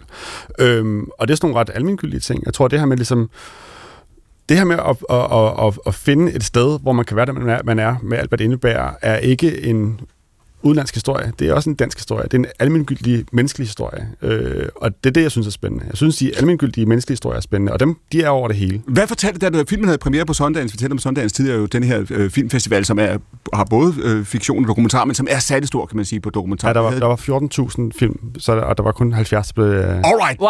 Så du- Nej, nu kommer trumpen! Wow! Her i anden time. For dem, der holder regnskab herhjemme, så ligger Jonas ja. nu i spidsen. Det var, hvad skal du, altså, hvor mange ud af 14.000, ikke? Jo, jeg tror, der var 70, der blev udtaget til festivalen. Okay. Så jeg, jeg tror, hvis man regner, så er det måske så faktisk stadig 20, der, der ligger i spidsen. Hvorfor, hvorfor, hvorfor vækker den film så sådan et, et, et, øh, et ekko? Du siger, det er også en almengyldig historie. Det er virkelig også en dansk historie. Jamen, men som Lea også sagde før, ikke? det med, med at, øh, at, at lede efter et hjem og, og finde et sted, hvor man kan være der, man er, øh, er bare øh, almindeligt. Øh, og så også, fordi man ligesom kan, kan genkende, når man, altså som jeg gjorde, at da han, da han fortalte, da han da gik i gang med at fortælle, og hans første minde ligesom var, at han løb igennem gaderne i Kabul med sin lysrøde Walkman og hørte, øh, og hørte popmusik, så var jeg sådan, nå gud, det havde jeg ikke regnet med, eller sådan, det var ikke den historie, jeg havde regnet med, at, at, at jeg skulle høre. Øhm, men at, at der, der er alle de her enormt menneskelige ting, og han er fejlbarlig, og der sker sjove ting, og, og så det er sådan, det er en menneskelig historie. Det er ikke en lokal øh, forankret. Så det jo, jo, må, jeg spørge, må jeg spørge noget, Jonas? Jeg bliver simpelthen så nysgerrig, fordi måske foranledet af, at min yndlingsjournalist lige er død, Janet Malcolm, som var fuldstændig fantastisk. Jeg ved ikke, om du kender hende. Helt, altså kæmpe held for mig, ikke? Hvem var hun, Lea? Janet Malcolm, hun, hun, bare, altså, hun har bare skrevet det, det bedste journalistik, der findes. Øhm, for, for magasinet The New Yorker og en hel masse vidunderlige bøger, og var blandt andet vildt optaget af psykoanalyse. En optagelse, jeg deler med hende. Ikke? Men, øh, men fordi hun var det, så kendte hun begrebet overførsel. Altså, at du som psykolog ikke kan lade være med at overføre dine egne neuroser og din egen fortid til, til din klient. Og det samme mente hun med journalisten. Du kan ikke lade være med at tage dig selv med ind i det der rum, og læse dig selv ind i den historie, du vil fortælle. Og jeg er super nysgerrig på, om du kan genkende det, og om du gjorde det her. Altså, hvad, hvad var det, hvad, hvad, hvad, hvad vækkede det i dig selv, den der historie, du fortalte? Øhm, jamen det, det, det, det kunne jeg helt klart. Øh, altså, det var... Øh, jeg tror, alle har perioder i deres liv, hvor, at, hvor at, at man leder efter et sted at være, og man, man leder efter et ståsted. Øh, du har også, Andreas snakker også om det før, det her med ligesom at, at, at være hjemløs. Altså, og det, er også, det, det, det handler om det her med virkelig at, at, at finde et sted, hvor man, for mig, og, og hvor at, nu er jeg i ro med, i særdeleshed med min kunstneriske jeg. Altså, Mhm. mm-hmm. at nu har jeg, jeg har fundet min stemme, øhm, og det har jeg i høj grad gjort med den. Med denne her film, tænker du? Ja, det synes jeg helt klart, jeg har. Hvad har du manglet før? Jamen, jeg har været meget, meget søgende og været lidt i tvivl. Altså, altså vi snakkede før om sådan noget finkulturelt, og lidt, lidt det samme, som jeg tror også, du har oplevet på konservatoriet, det her med sådan, at jeg vil gerne lave stor kunst. Øhm, men i den her proces med at lave flugt, så var det sådan lidt, nej, men det er egentlig ikke vigtigt at lave stor kunst. Det er vigtigt for mig at fortælle en historie. Øhm, at det kommer først. Og det er vigtigt, at folk forstår historien. Øh, og jeg havde en klipper på, der hedder Janus Billeskov, som, øh, som ligesom ret hurtigt var sådan, hvordan kan vi genkende de her to karakterer fra hinanden? Og fordi jeg var så dybt nede i materialet, så sådan, selvfølgelig kan det er jo to forskellige karakterer, men, sådan, men det ved jeg ikke. Hvis jeg sidder og ser den her sted, kan de begge to mørkhårede, og vi klipper fra den ene til den anden.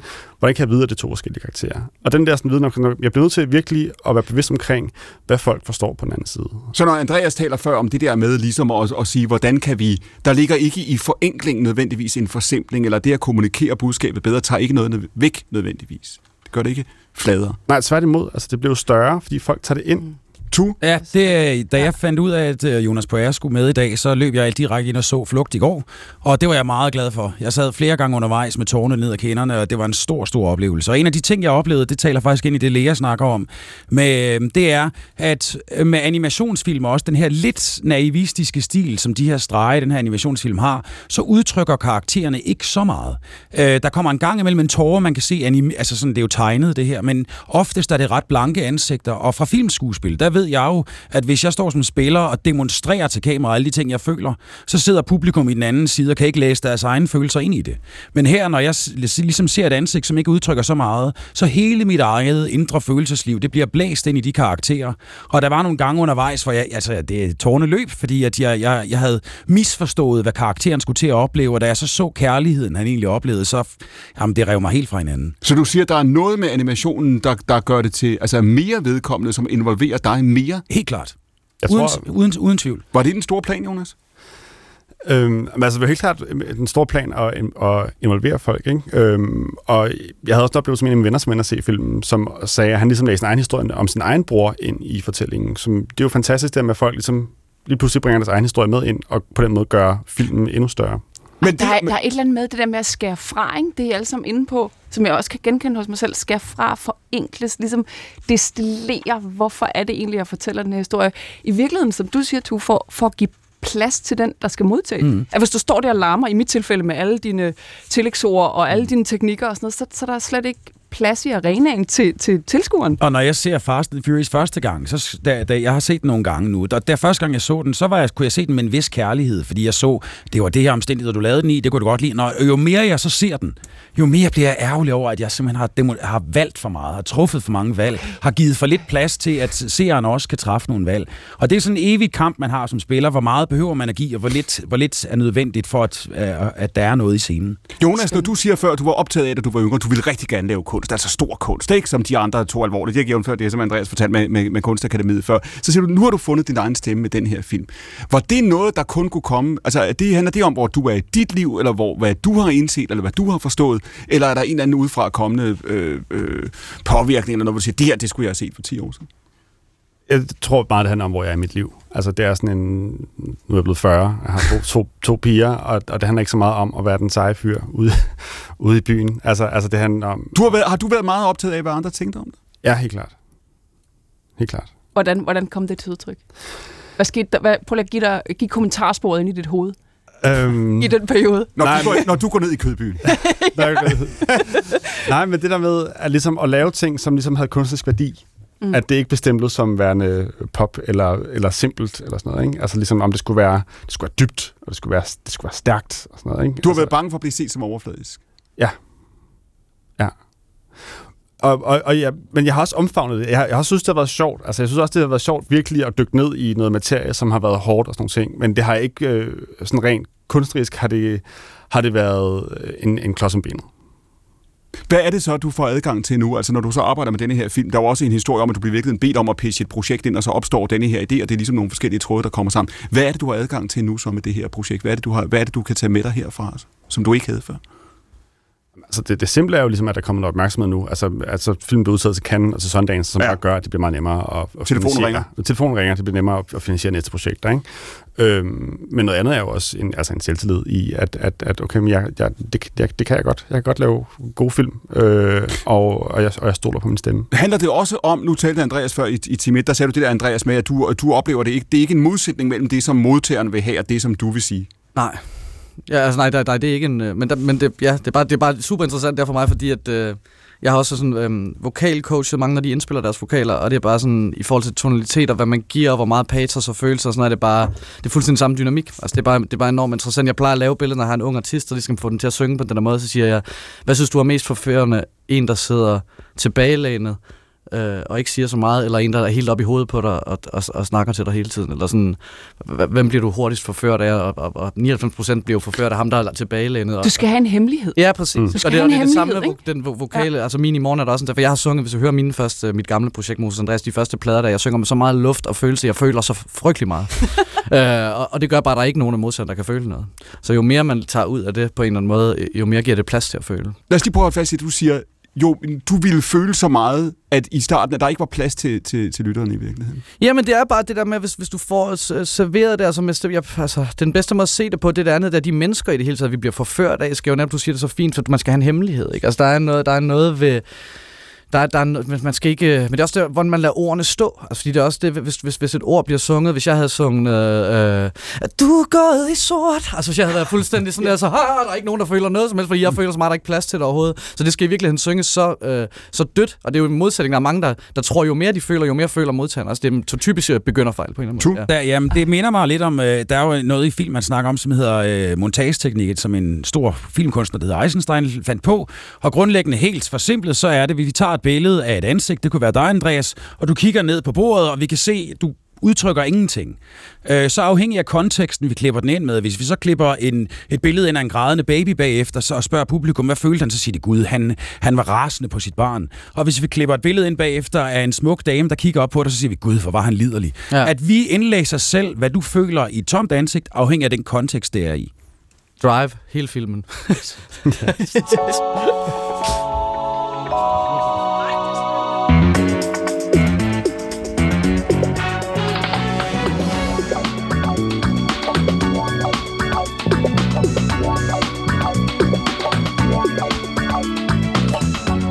Jonas Brøger, jeg forærer dig en tidsmaskine. Du kan tage hvor som helst hen i verden, i en hvilken som helst periode. Hvor vil du tage hen lige nu?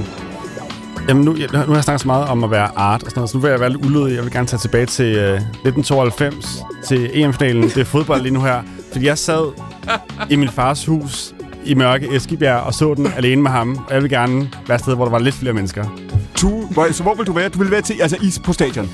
Ja, gerne på stadion, helt klart. Tu, samme spørgsmål? Jamen, øh, jeg har mit yndlingscitat of all time, det er fra, øh, hvad hedder han, Hunter Thompson, som siger, øh, In the 60s, we had all the momentum, everything is, was going our way, and to this day, you can still go up on a hill in West Las Vegas, look to the east and see that high watermark where the wave finally broke and everything went back to normal.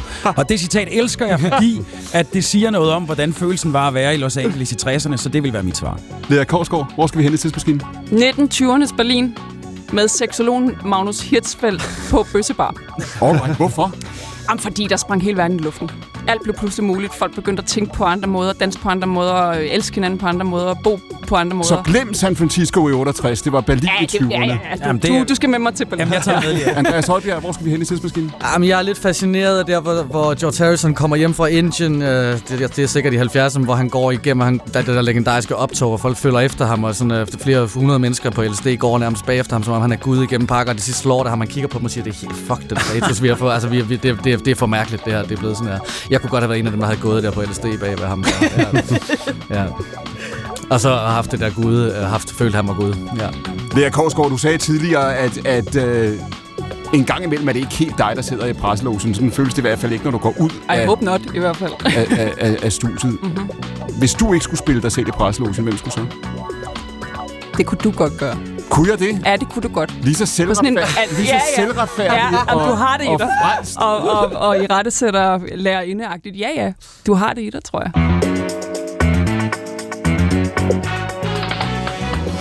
Mit navn er Clemen Kærsgaard. Vi er tilbage på søndag kl. 12. Nu er der radiovis kl. 14.